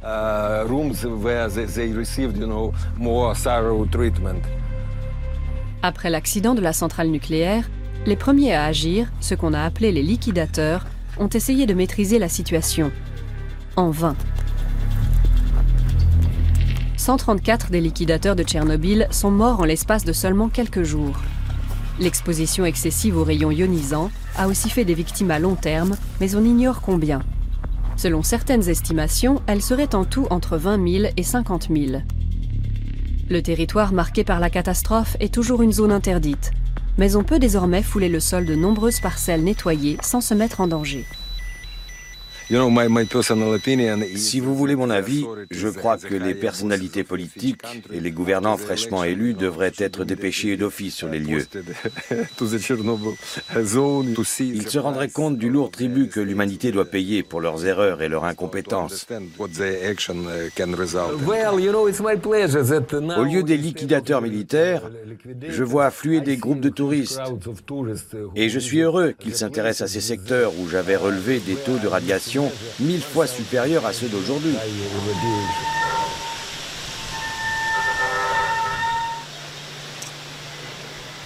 Le marché morbide de Pripyat est florissant. L'an dernier, 50 000 touristes de 85 pays ont choisi cette destination de vacances. On en attend deux fois plus cette année. C'est formidable de pouvoir faire un voyage aussi extraordinaire. Vraiment incroyable.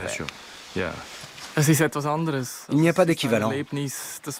C'est une aventure qu'on peut chercher longtemps ailleurs dans le monde. C'est si des paysans avec ce parc d'attractions complètement intact. Sergueï espère que la forte affluence des touristes contribuera à redorer l'image de la région. Car pour lui, l'image a bien besoin d'être décontaminée elle aussi.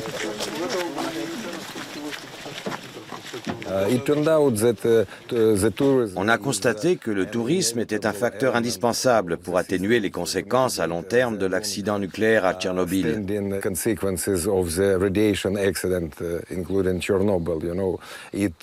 Il dynamise l'ensemble de la région, il fait venir des gens ici, et surtout, c'est le meilleur moyen de tirer les leçons d'accidents d'une ampleur de ce genre.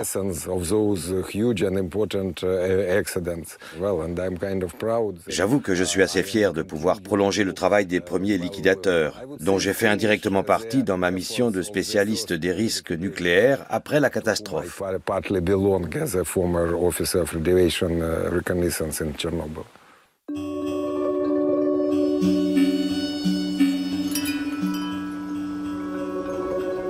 Seuls quelques vestiges de meubles abandonnés rappellent que Pripyat était habité en son temps.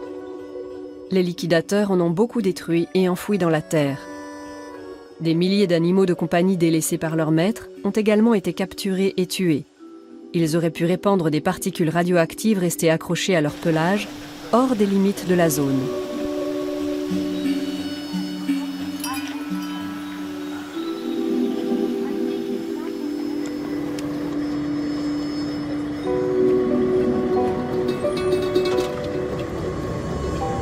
Travers les sous-bois, des maisons vides, des villages abandonnés. 350 000 personnes ont été évacuées en urgence de la zone d'exclusion actuelle. Du jour au lendemain, leur vie a été bouleversée.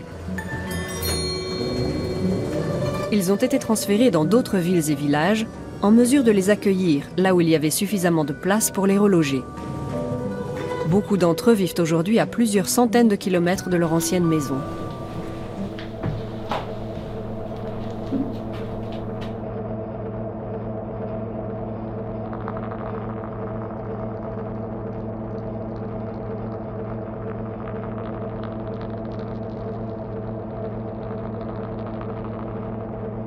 Sergueï et son groupe atteignent le cœur de la catastrophe, le réacteur numéro 4, le temps fort de chaque visite.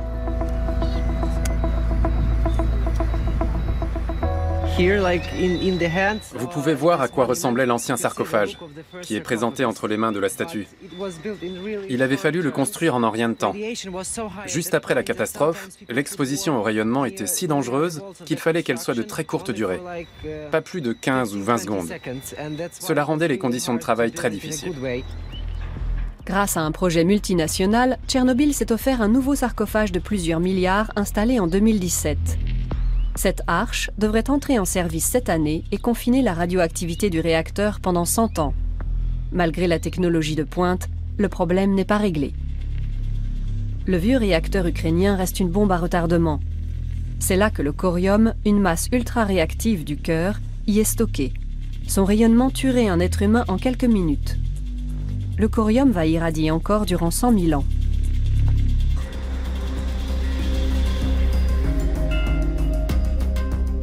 La zone restera contaminée pendant des milliers d'années, autant dire à tout jamais. Sergueï tient à son projet d'ouvrir les portes de sa région et il ne baissera pas les bras.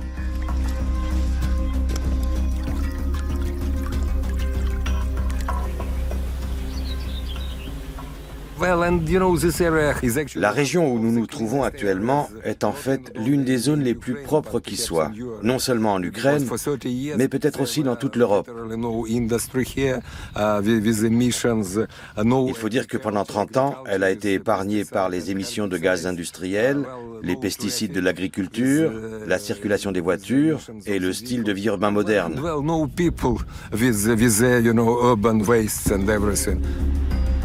Il a des projets très concrets pour l'avenir de ce lieu. Pour lui, la zone d'exclusion doit être ajoutée à la liste des sites du patrimoine mondial de l'UNESCO. Je pense que cette zone devrait être reconvertie en parc national, monument national de Tchernobyl et parc naturel. Pour garder la mémoire de cet événement et se souvenir que la technologie utilisée ici a échoué. Nous devons impérativement transmettre les leçons de cette catastrophe. Honnêtement, je suis tombé amoureux de cette zone interdite.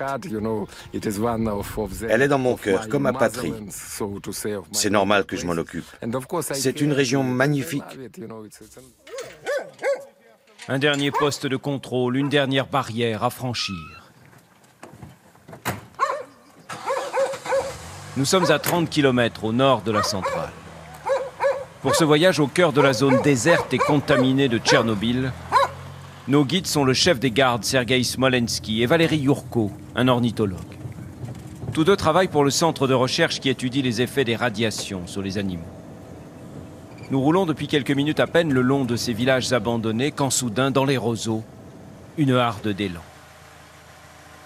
En trois décennies, leur nombre a été multiplié par dix, peut-être plus, Personne ne sait vraiment.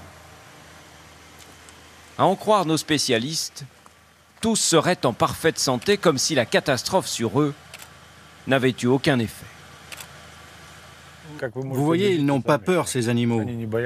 Ils se sentent très très bien dans la zone. Pour nous, ce qui s'est passé, c'est une tragédie. Mais pour eux, ici, c'est le paradis. Depuis l'accident du 26 avril 1986, le niveau de radiation a baissé aux abords de la centrale. Mais il est encore par endroits plus de 30 fois supérieur à la normale. Il faudra des dizaines de milliers d'années avant que les hommes puissent revenir vivre ici. Les animaux, eux, n'ont jamais été aussi nombreux qu'ils vivent dans l'eau, comme cette loutre, ou sur la terre, comme ces biches et ces cerfs. Ou bien encore, les loups qui désormais par centaines peuplent les forêts alentours. Dans les airs aussi, Valérie Yourko observe de plus en plus d'oiseaux. C'est le cas notamment de ces aigles à queue blanche au vol majestueux. Ici, avant la catastrophe, il n'y avait pas plus de deux ou trois couples d'aigles à queue blanche. Trente ans plus tard, on dénombre pas moins d'une vingtaine de couples. Celui-ci se nourrit d'une charogne. C'est ainsi que se transmet la contamination à petite dose par la nourriture. Les plantes pour les herbivores, la viande pour les carnassiers. Mais il en faudrait plus pour les tuer. Plus près encore de Tchernobyl, nous voici à Pripyat, là où vivaient les employés de la centrale. 47 000 habitants à l'époque, une ville fantôme aujourd'hui, envahie par la végétation.